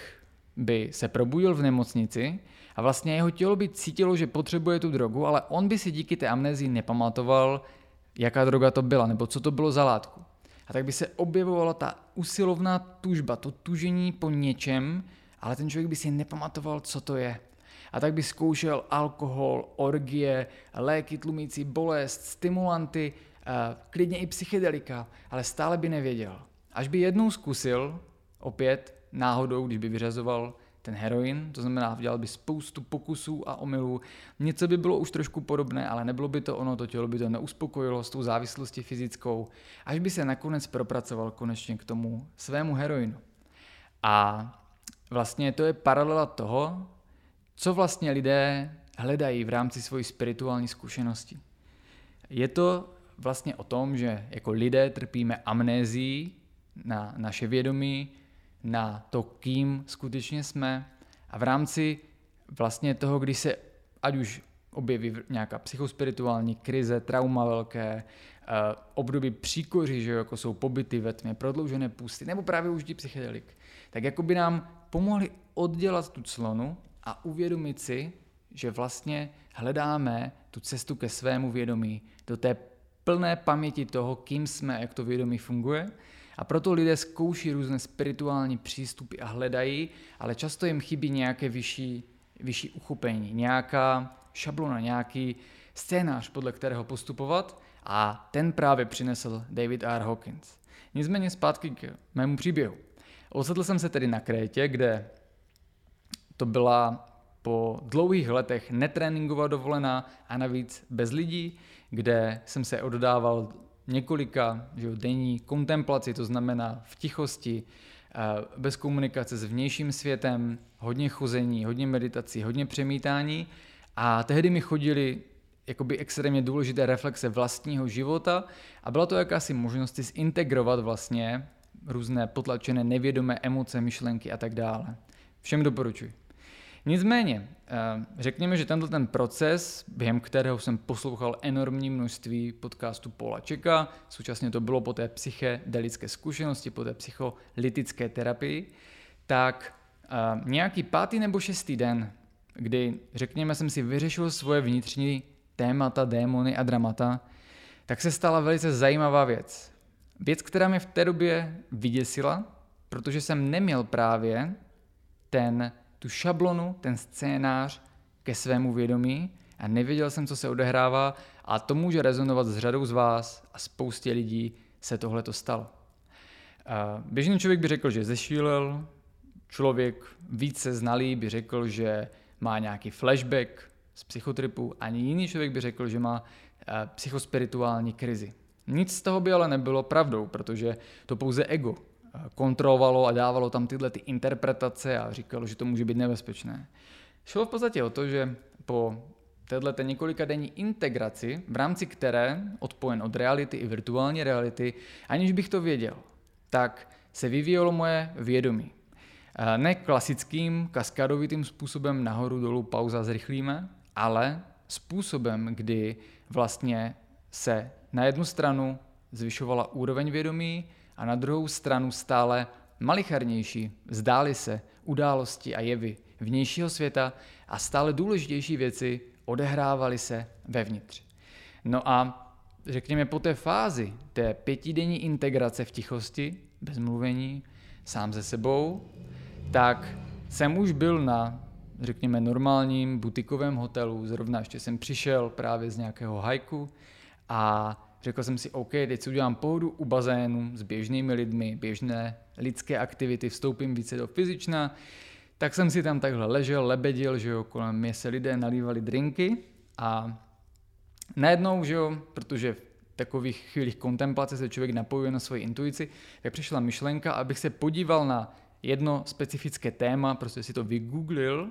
a to téma se týkalo naši, našeho vědomí, týkalo se uh, v podstatě energetického těla a energetických center a v podstatě něčeho, co mi dlouho hledalo, hledalo v hlavě. A to bylo jakože v různých směrech se liší popisy této skutečnosti, jestli to je možné uchopit z hlediska třeba nějaké pokročilejší fyziky a tak dále, ale to není pro tenhle příběh důležité, v podstatě to nebylo ani důležité pro to, co se stalo následně.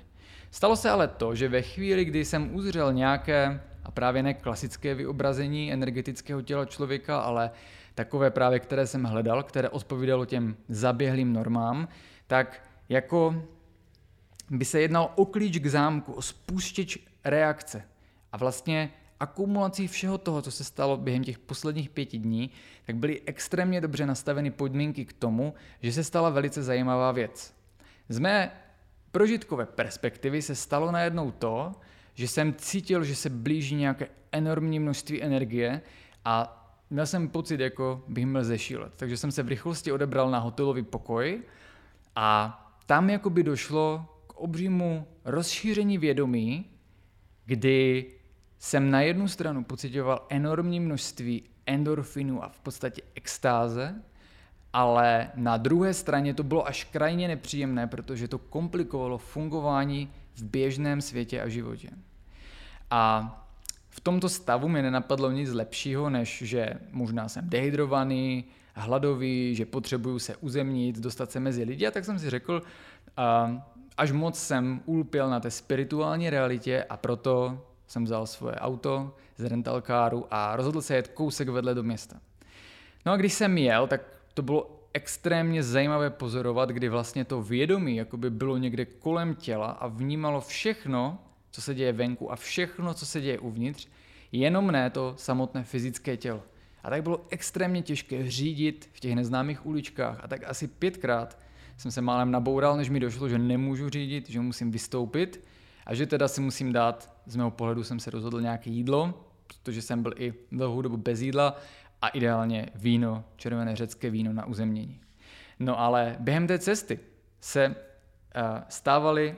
stávalo to, co už začalo vlastně na tom pokoji, kdy jsem měl nejenom enormní požitky vnitřního blaha a uspokojení a současně distorze vnější reality, ale současně uh, v podstatě zatímco tělo bylo zaměstnáno tím, aby konalo ve vnějším světě a stalo to enormní množství energie a námahy, tak mysl se obracela ke vnitřním obsahům a ptala se na otázky, ke kterým téměř instantně přicházely odpovědi. Bylo to jako kdybyste se mohli zeptat na cokoliv a nějaký vám rá, váš rádce by vám pověděl. A věci, které mi dlouho zůstávaly utajeny o mě samotném, Eh, právě co bylo příčinou těch krizí, co bylo příčinou toho růstu. Věci, které se týkaly vnějšího světa a věci, které se týkaly pouze otázek obecně, které mě zajímaly, tak ty odpovědi přicházely téměř instantně, ale přitom to nebyla projekce imaginace, nebyl to vnitřní hlas běžného člověka a nebylo to nějaké usilovné snažení se o odpověď nebo její hledání v rámci intuice. Bylo to mým vnitřním hlasem, ale bylo to téměř instantně. Tenhle zážitek mě vyděsil, potom jsem si dal konečně to víno, možná nějaké řecké ouzo, najedl jsem se a samozřejmě mi to vrátilo zpátky. Nicméně ještě posledních pár dní, co jsem byl na té krétě, tak se tyhle ty zážitky ne tak silné vracely a já skutečně třeba jenom při pouhé cestě automobilem, když jsem pozoroval horizont ubíhající v dáli, tak jsem se dostával do stavu rozšířeného vědomí, kdy člověk vnímal v podstatě celou perspektivu periferní vidění současně s tím centrálním, každý detail na vzdálené hoře i a, tu nejbližší částečku prachu na čelním skle a opět přicházely odpovědi na otázky. Na cokoliv bylo pomyšleno, tak bylo i hned odpovězeno. No a v rámci této zkušenosti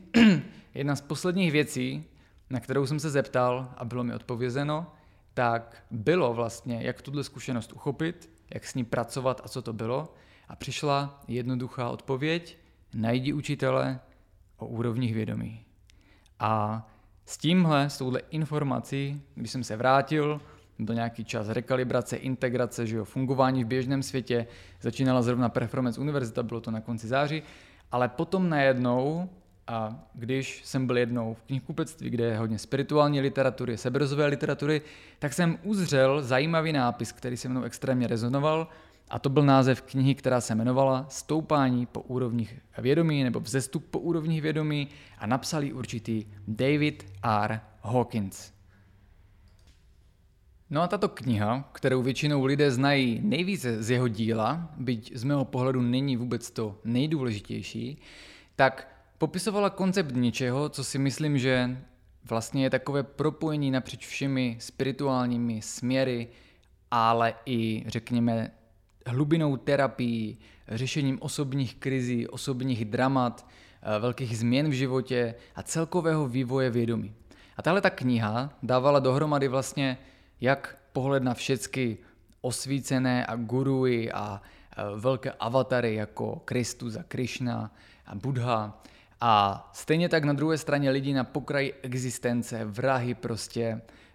lidi, kteří znásilňují malé psy a mučitele a i všechno mezi tím, lidi, kteří běžně řeší svoje vnitřní dramata a krize a nemůžou se v životě pohnout dále, stejně jako lidi, kteří žijou v pozitivních emocích a jako by jim všechno vycházelo a šlo a stávali se synchronicity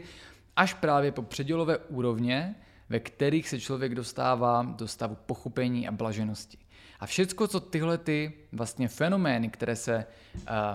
odehrávají v naší realitě a které souvisí vlastně s člověkem, tak tím spojujícím článkem je naše vědomí. A zatímco ty běžné, eh, že jo, spirituální směry a školy často dávají různé metody, které jsou důležité pro člověka, tak vlastně Hawkins přišel se škálou klasifikace úrovní vědomí od znázorněné prostě tak, abychom to dokázali uchopit od nuly do tisíce, s tím, že vlastně to popisuje jakousi energii a růst vědomí a umožňuje to kvantifikovat progres člověka v vlastně jeho roli tady v životě. A když jsem se s tím seznámil, s touhle stupnicí a s tím vysvětlením těch jednotlivých vlastně nejenom úrovní, ale jakýchsi tematických oblastí, tak to dává postup od člověka, který v podstatě většinou spáchá sebevraždu a je na dně lidské existence a nevidí východisko, přes lidi, kteří se hodně udržují v negativních emocích a myšlenkách a nemůžou se pohnout ve svém životě kupředu, přes ty, kteří jsou neutrální, někdy spadnou do negativity, někdy jsou v pozitivitě, až po ty, kteří na sobě, řekněme, pracují, stoupají po úrovních vědomí, ale vlastně to, co on přinesl, tak ten hlavní koncept bylo vlastně jakási mapa. Mapa úrovní vědomí, progres přes ně a tím i nějaký vlastně smysl té psychospirituální zkušenosti a praxe a terapie a práce se sebou, která z mého pohledu je z mého pohledu to bylo jedna z nejdůležitějších částí skládačky na mojí cestě a současně si myslím, že to je extrémně důležité pochopit každému, kdo se věnuje nějaké spirituální, eh, nějakému spirituálnímu vývoji, vývoji vědomí. Proč? Protože často můžeme vidět, že, jo, že člověk, který žije, řekněme, v zavřeném vědomí, tak nedokáže tak úplně reflektovat, jestli se cítí dobře nebo špatně, nebo je zvyklý na něco. Když na sobě člověk začne pracovat, tak se mu první chvíli otevírají ty pozitivní aspekty reality a že jo, najednou lidé zjistí, že než chodit ven, pít v pátek, tak si ráno zameditují v sobotu, cítí se lépe, začnou hledat že jo, seberozvojové knížky, meditace a tak dále. Ale problém je, že jim chybí ta mapa. A po té úvodní adaptaci, kdy vlastně člověk se že jo, cítí naopak skvěle, lépe než předtím, aby ho to motivovalo, tak se většinou začnou otevírat negativní témata z nevědomí, ega, programy. A to je to, co většinou lidi spirituálně se otevírající začne mlít doslova na kameni. Někteří to vydrží a pokračují přes seberozvojové semináře, psychedelika, terapie a zkušenost a jiní se vrátí k tomu životu, jako žili předtím. Z pohledu běžného člověka to může vypadat jako, pane bože, proč tady tohle absolvuješ, chodíš na nějaké workshopy, děláš jogu, eh, dáváš si jet žáby do paže a snažíš se o něco a přitom pořád nejsi šťastný, spokojený a tam, kde bys chtěl být, možná méně znamená více. Ale že to právě ten proces, který se otevře nastartováním této cesty, ale problém je, že pokud tam chybí ta mapa úrovní vědomí, tak tam chybí ta naděje, ta jiskra, kam se dostat a vlastně to uvědomění, že často ten nejvyšší progres v úrovni vědomí nahoru je předcházen tím, že skrze úrovně vědomí spadneme hluboce dolů a musíme vyřešit nějakou velkou osobní či kolektivní krizi a drama a teprve pak nás to pustí dále. No a, a to je jenom takový ani ne úvod, ani ne zlomek toho vlastně, proč je tak důležité vnímat úrovně vědomí, ale ještě než se k tomu dostaneme, aniž bych to tady chtěl vysvětlovat, protože to je na samotnou přednášku a takovou jsem měl, například na Evolution Festivalu, ze které bohužel nemáme záznam, stejně jako ale máme uh, verzi, která je nejenom o jeho díle, ale právě i o praxi, uh, tak máme jako seminář, kdy vás to zajímalo, pelestyle.cz lomeno, uh, tuším, že vědomí, pokud nevědomí, tak Hawkins s dvojitým B. Nicméně, ta moje zaprvé zkušenost, která se mi stala, tak následná synchronicita a studium a díla Hawkinse mi umožnilo vnímat to, že v té chvíli jsem se nezbláznil a nebyla to psychospirituální krize, ale že vlastně šlo o to, že ano, nejprve vlastně v rámci nějaké krize, kdy spadla moje úroveň vědomí, byl jsem hodně v negativních emocích a myšlenkách, hodně v negativním egu, tak vlastně tahle ta krize vyvolala nebo aktivovala ten vnitřní potenciál vědomí, abych odjel na Krétu, abych si předtím dal psychedelika, abych začal meditovat a to umožnilo jeho vzestup. A zatímco nejprve spadlo, tak na té Krétě začalo stoupat a po vlastně té těžké práci, po noření se do vlastních démonů a negativních témat po dobu těch prvních pěti dní a současně chápání nových kontextů a nových témat skrze to, jak přicházeli, tak pak najednou se sešly faktory tak, jako se stává za některých výjimečných situací, že došlo k spontánnímu vzestupu vědomí na vysokou úroveň a vlastně tu historku, jako jsem popisoval, to, co se dělo, tak to vlastně byl klasický popis těch vrcholných stavů vědomí, rozhodně ne těch nejvyšších, sám si neodvažuji tvrdit, na jaké úrovni to bylo. Nebyla to určitě úroveň ani osvícení, někdy nad eh, hranici, já nevím, 700, protože při té už bych nemohl určitě řídit a tak dále, ale eh, bylo to nesmírně vysoká hladina vědomí s tím, že eh, ty úrovně nejsou značeny, řekněme, kontinuálně, to znamená,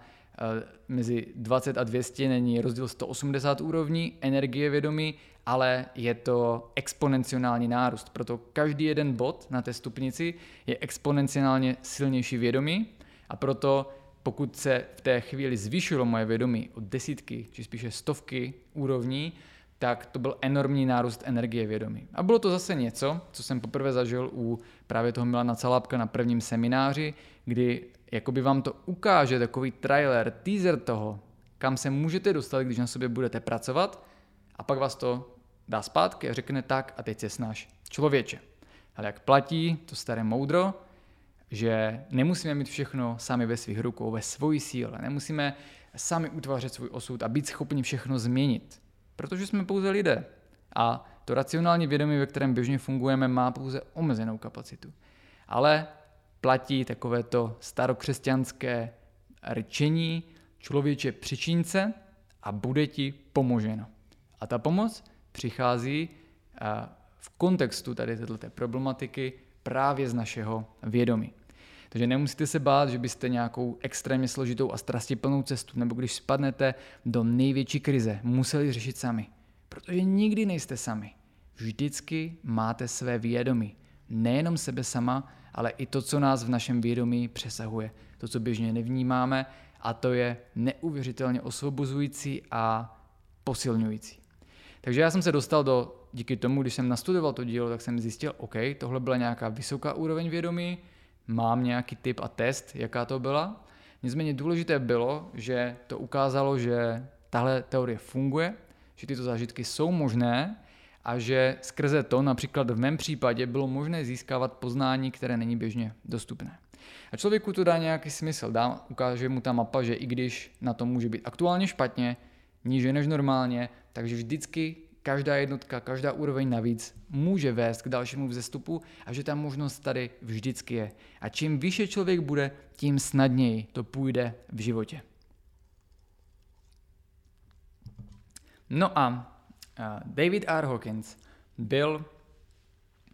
člověk profesí lehce blízký mně samotného. Byl to psychiatr, psychoterapeut, po většinu produktivního života. Nicméně zajímavé je, což už potom on nepíše v těch základních knihách ani nikde jinde, ale uh, vlastně jednalo se o výpovědi jeho přátel, kteří ho znali že jo, během jeho života působení tady. A zajímavostí je, že podobně jako Milan Calábek, tak Hawkins během života byl alkoholikem, a když potom testovali jeho úroveň vědomí, tak zase pro ty, co už třeba znají tu teorii, tak vstupoval vlastně většinou dítě vstupuje z úrovní vědomí z předešlé vlastně inkarnace. To znamená, tam většinou se počítá, že pokud na sobě člověk pracuje, tak končí s tou nejvyšší možnou úrovní v daném životě a dítě v dalším životě s tím začíná, jenže potom po nějakém tom třetím, čtvrtém, pátém roce, nejpozději šestém, ta úroveň vědomí rapidně klesá a pak je na člověku, jestli během života ji dokáže obnovit, což je většinou potom v adolescenci, že jo, jsou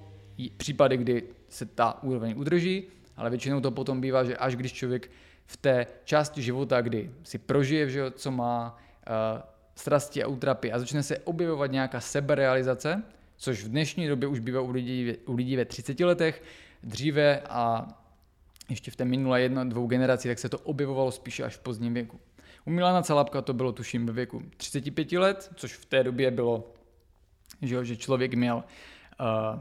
v podstatě, že když měl děti, já nevím, v 18, tak děti už odešly z domova, člověk už šel v podstatě skoro do důchodu, dneska je tomu samozřejmě uh, jinak.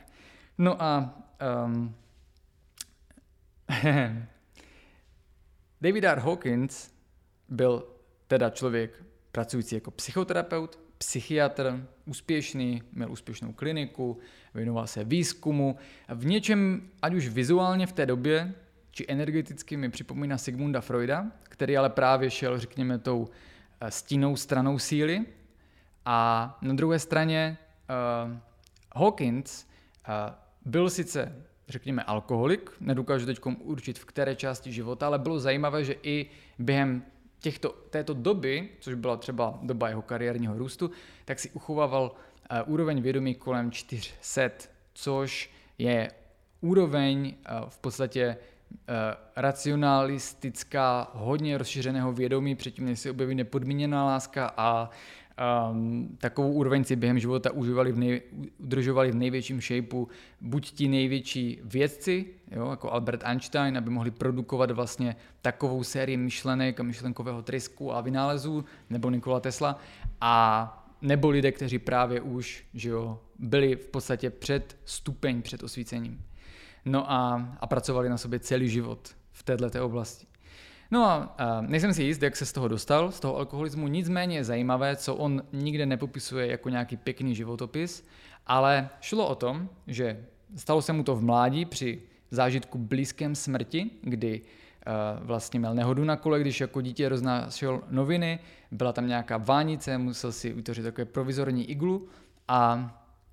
vlastně hrozilo, že umrzne. Bylo to opravdu reálná eh, věc, nebylo moc velká šance, že přežije a v té době jako by se v něm něco probudilo v nějakém, řekněme, 12-letém klukovi a jeho vnitřní vědomí řeklo, pokud je tady nějaký Bůh, nechť se nyní projeví.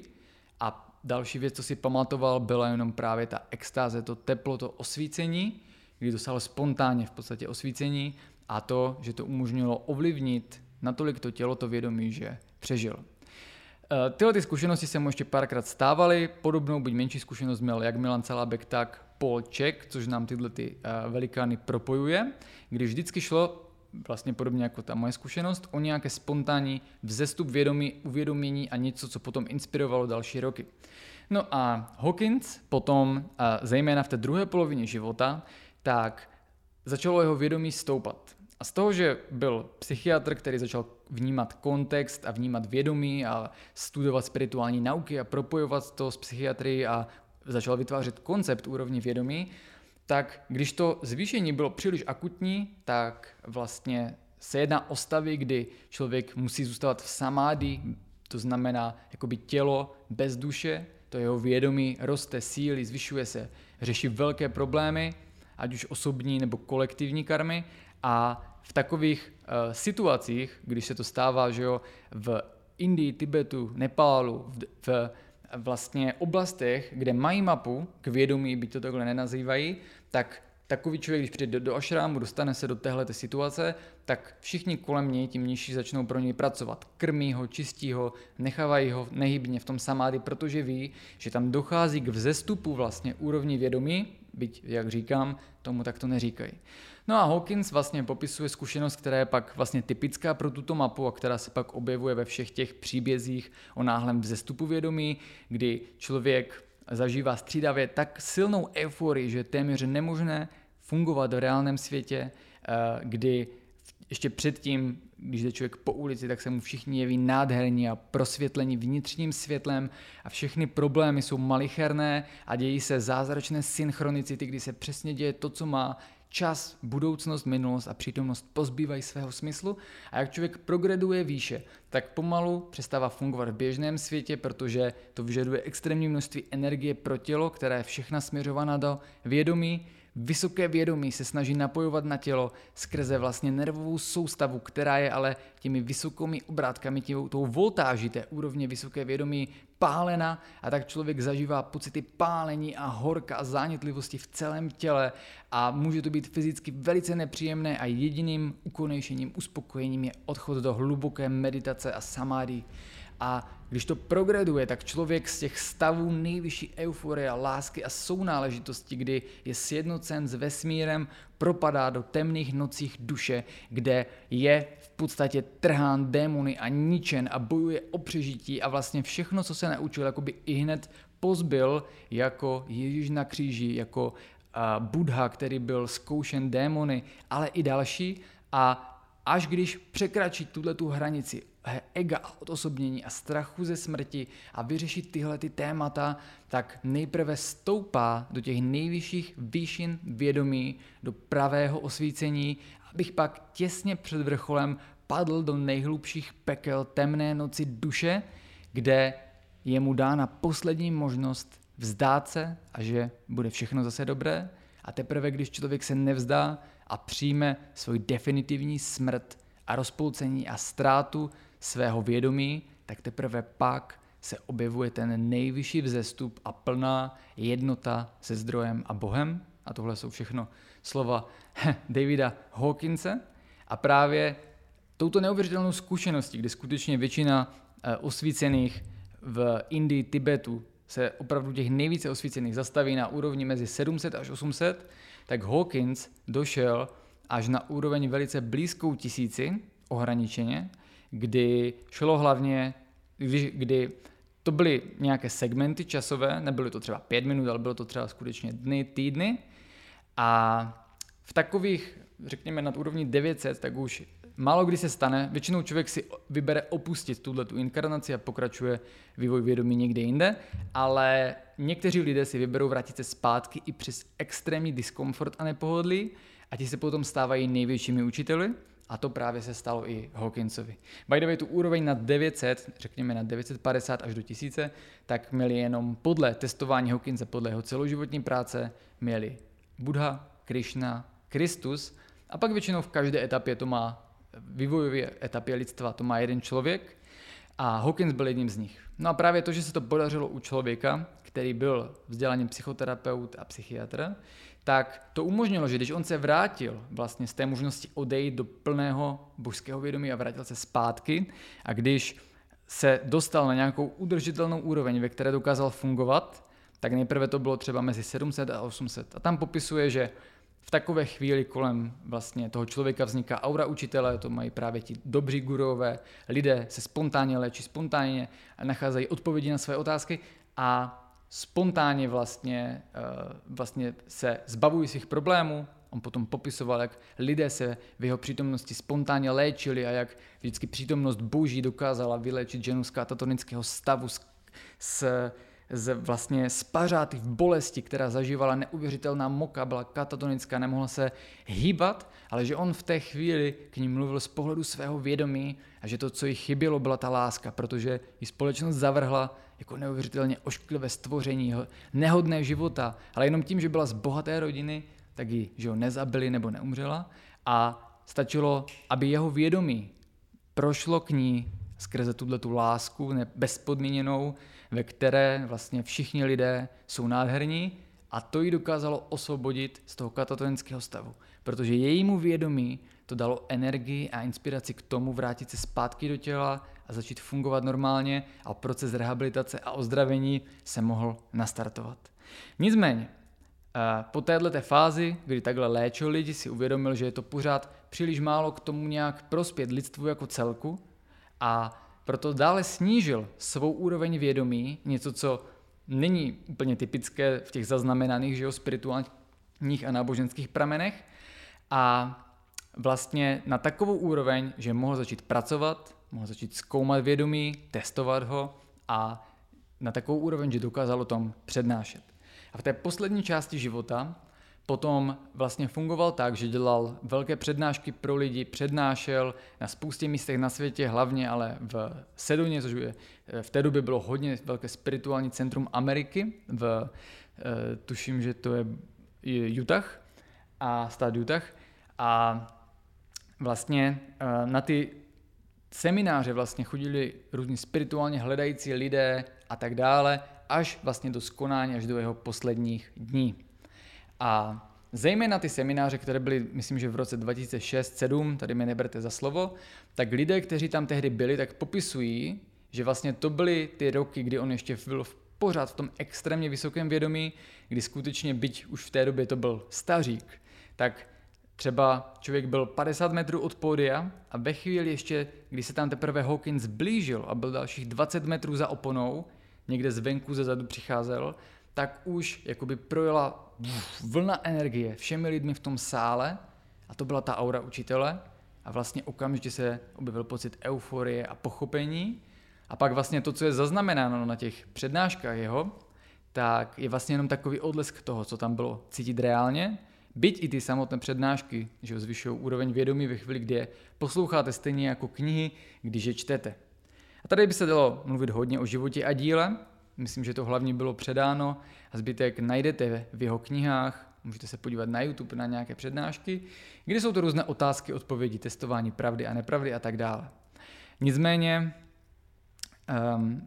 to byl teda druhý učitel vedle Polačeka, u kterého je ještě sice možné, že třeba se s ním setkám, ale tady už to možné nebylo, protože byl po smrti. Ten aha moment byl, že skrze moji přímou zkušenost a pak následně, že jo, řekněme roky studia spirituálních nějakých oblastí a nic se mnou úplně nerezonovalo, nedávalo mi smysl, tak přišlo tady tohleto dílo, ukotvené v psychiatrii, v práci ve vědomí, ve vědě o vědomí a to mi dalo tu potřebnou mapu k tomu, jak vlastně se dá vysvětlit velká spousta jevů, včetně co tam potom popisuje v dalších knihách, které doporučuji, jako je Healing and Recovery, Letting Go, uh,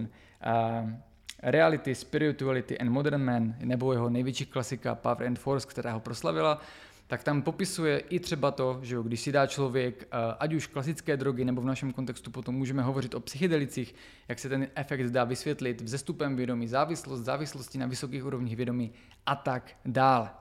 No a uh,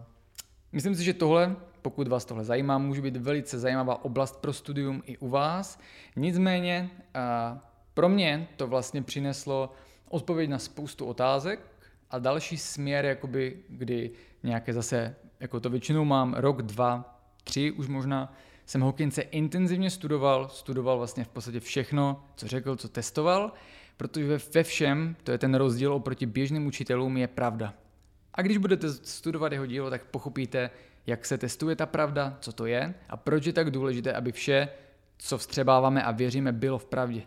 Protože někdy se říká, že jo, studujte u různých mentorů a učitelů, ale vždycky závisí na tom, jestli ten učitel je zaprvé nad mírou koherence, nad úrovní 200, aby to, co říká, vůbec mohla být pravda, a pak, že jo, závisí na úrovni jeho vědomí a o tom, do jaké míry to pravda je a do jaké míry je to subjektivní zkušenost a zážitek. No a můj aha moment byl, když se tyhle ty věci propojovaly. To, co nakonec mě odvedlo od Hawkinse, bylo, že opět jsem cítil, že jsem vstřebal to, co bylo potřeba a že je potřeba jít dále. A jedna historka eh, z praxe, ze zajímavosti, tak byla, že jsem si hm, dlouhou dobu jsem se potom snažil dostávat do, aspoň na chvíli do těch eh, vyšších úrovní vědomí, někdy se to jakoby blížilo. Ale pak byly okamžiky, kdy skutečně jakoby vlivem synchronicit se naskytla taková situace, že se mi tam povedlo na chvíli dostat. A velice zajímavý byl zejména jeden okamžik, kdy, který jsem potom vytestoval, že byla úroveň vědomí 700 a trvalo to, já nevím, zhruba 15 minut. A to bylo ve chvíli, kdy jsem právě byl hodně optimalizovaný, někdy na podzim, meditoval jsem zrovna a najednou to přišlo. Byl to prožitek velice podobný tomu Řecku, s tím, že v té chvíli, možná předtím, teď si přesně nepamatuju, jsem se díval právě na přednášky Hawkinse. Možná to bylo, že první jsem o ním uvažoval, snažil se zvýšit úroveň vědomí, meditoval na to, snažil se pracovat ve svém vědomí, aby k tomu došlo. Pak byl nějaký opět spouštěč, nějaká informace, myšlenka, něco, co to aktivovalo. A v té chvíli jsem jakoby náhodou pustil jednu z x klipů na YouTube přednášek v nahodilé minutě a objevila se ta synchronicita, kdy Hawkins tam normálně o ničem hovořil a na chvilku se zastavil a podíval se, zatímco celou dobu koukal k lidem do uh, jeviště, tak se podíval přímo do kamery, která ho přitom celou dobu zabírala jakoby více z boku, ze strany nebo ze zadu. A v té chvíli jako bych cítil, že jeho vědomí překonalo vlastně ty limity smrti a času a prostoru a jakoby tam bylo to napojení na jeho esenci a jeho vnímání, jako by skutečně mohl z toho videa se dívat přímo do vás a on v té chvíli řekl, když se podíval takhle nahodil, což nikdy nedělal do toho, eh, do, toho, do té kamery, řekl jenom tak, hm, právě jsme tady překonali limity času a prostoru a to byl ten poslední spouštěč k opravdu vysokému prožitku vědomí. Takže to jsou potom takové synchronicity, které z většího pohledu můžou vypadat jako náhoda, z pohledu, když to někomu říkáte, takže si to přibarvujete nebo že, jo, že to, ale v podstatě jde o to, že takové věci, většinou to tady říkám poprvé v životě, takovouhle věc, eh, tak jde o to, že to není historka na chlubení a právě když je, tak to ještě ukazuje, že to asi nemusí být úplně pravda, ale je to něco, co je vlastně tou přímou zkušeností, která stačí tomu člověku samotnému, aby ji přijal a využil. No a já jsem to bral jako takové znamení, si na dobré cestě a tak dále. Uh, nicméně, uh, Davidem Hawkinsem to neskočilo, nicméně bude končit náš podcast, který vlastně do určité míry doplňuje historii mojeho vývoje a vývoje Performance Lifestyle od toho předešlého podcastu, který byl před pár lety o vzniku a vývoji Performance Training, byť jsme se přímo nezabývali že o vývojem systému Performance Lifestyle, ale pořád ještě nejsme u konce. Teprve tady tohleto dořešení Hawkinse totiž umožnilo nastartovat kapitolu asi nejdůležitější a ta byla poslední dva roky, kdy ten první rok jsem začal poprvé učit tyhle ty věci, které jsem se naučil o vědomí a spiritualitě veřejně. Celý rok se točil kolem kurzu Supernatural, kolem práce v nevědomí, loni na podzim semináře Spiritualita a vědomí a v rámci toho se nám vyselektovala uši skupina 48 lidí, ze kterých nakonec zůstalo 12, kteří prošli nějakým desetiměsíčním uzavřeným výcvikem. A to jsou všechno témata, které v mém vlastním studiu a rozvoji byly umožněny jenom díky cestě skrze tyto čtyři a zejména ty tři poslední metody, kde velkým spojujícím tématem bylo právě vědomí. A přesto s Hawkinsem a tady s těmito informacemi ta moje cesta nekončila, ale do určité míry začínala. A začínala mým vlastním výcvikem v práci ve vědomí, z teorie přejít do praxe a z vnějšího světa do světa vnitřního, jak praví jedna moudrá kniha ve svém názvu, tak nejlepší jsou právě ty vnitřní cesty do vnějšího vesmíru. A o tom už tenhle podcast nebude. Nicméně na závěr mi dovolte, abych vás pozval na přednášku 17. září v Praze o, s názvem Moderní cesty ke svému vědomí, ve kterých já vlastně tak nějak schrnuji a prezentuji tu svoje zážitky, teorie a praxi, které jsem se dozvěděl nejenom od těchto tří velikánů v oblasti vědomí, ale hlavně práci na svém vlastním systému, eh, práce ve vědomí, meditacích, dechových technikách, práci s lidmi v těchto oblastech, zejména za ty poslední dva roky.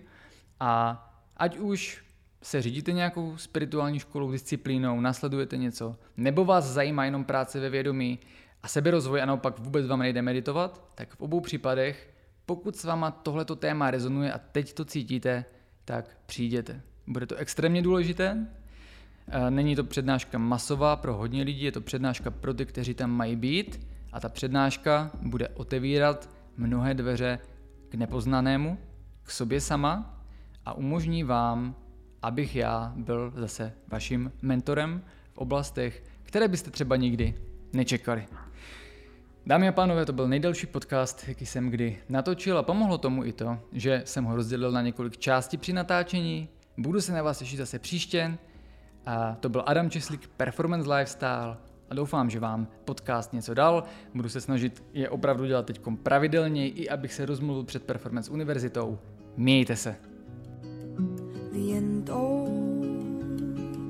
que viene de la montaña, viento, tráenos la claridad, viento que viene de la montaña, viento, tráenos la claridad.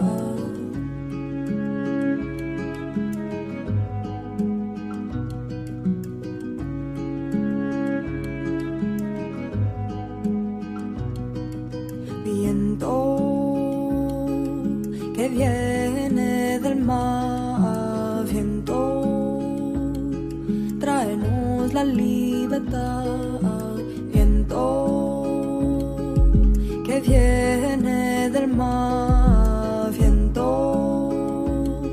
tráenos la libertad. Vuela, vuela, vuela, vuela, vuela, vuela, vuela, vuela con nosotros. Vuela, vuela, vuela, vuela, vuela, vuela, vuela, vuela con nosotros. Viento que viene del desierto.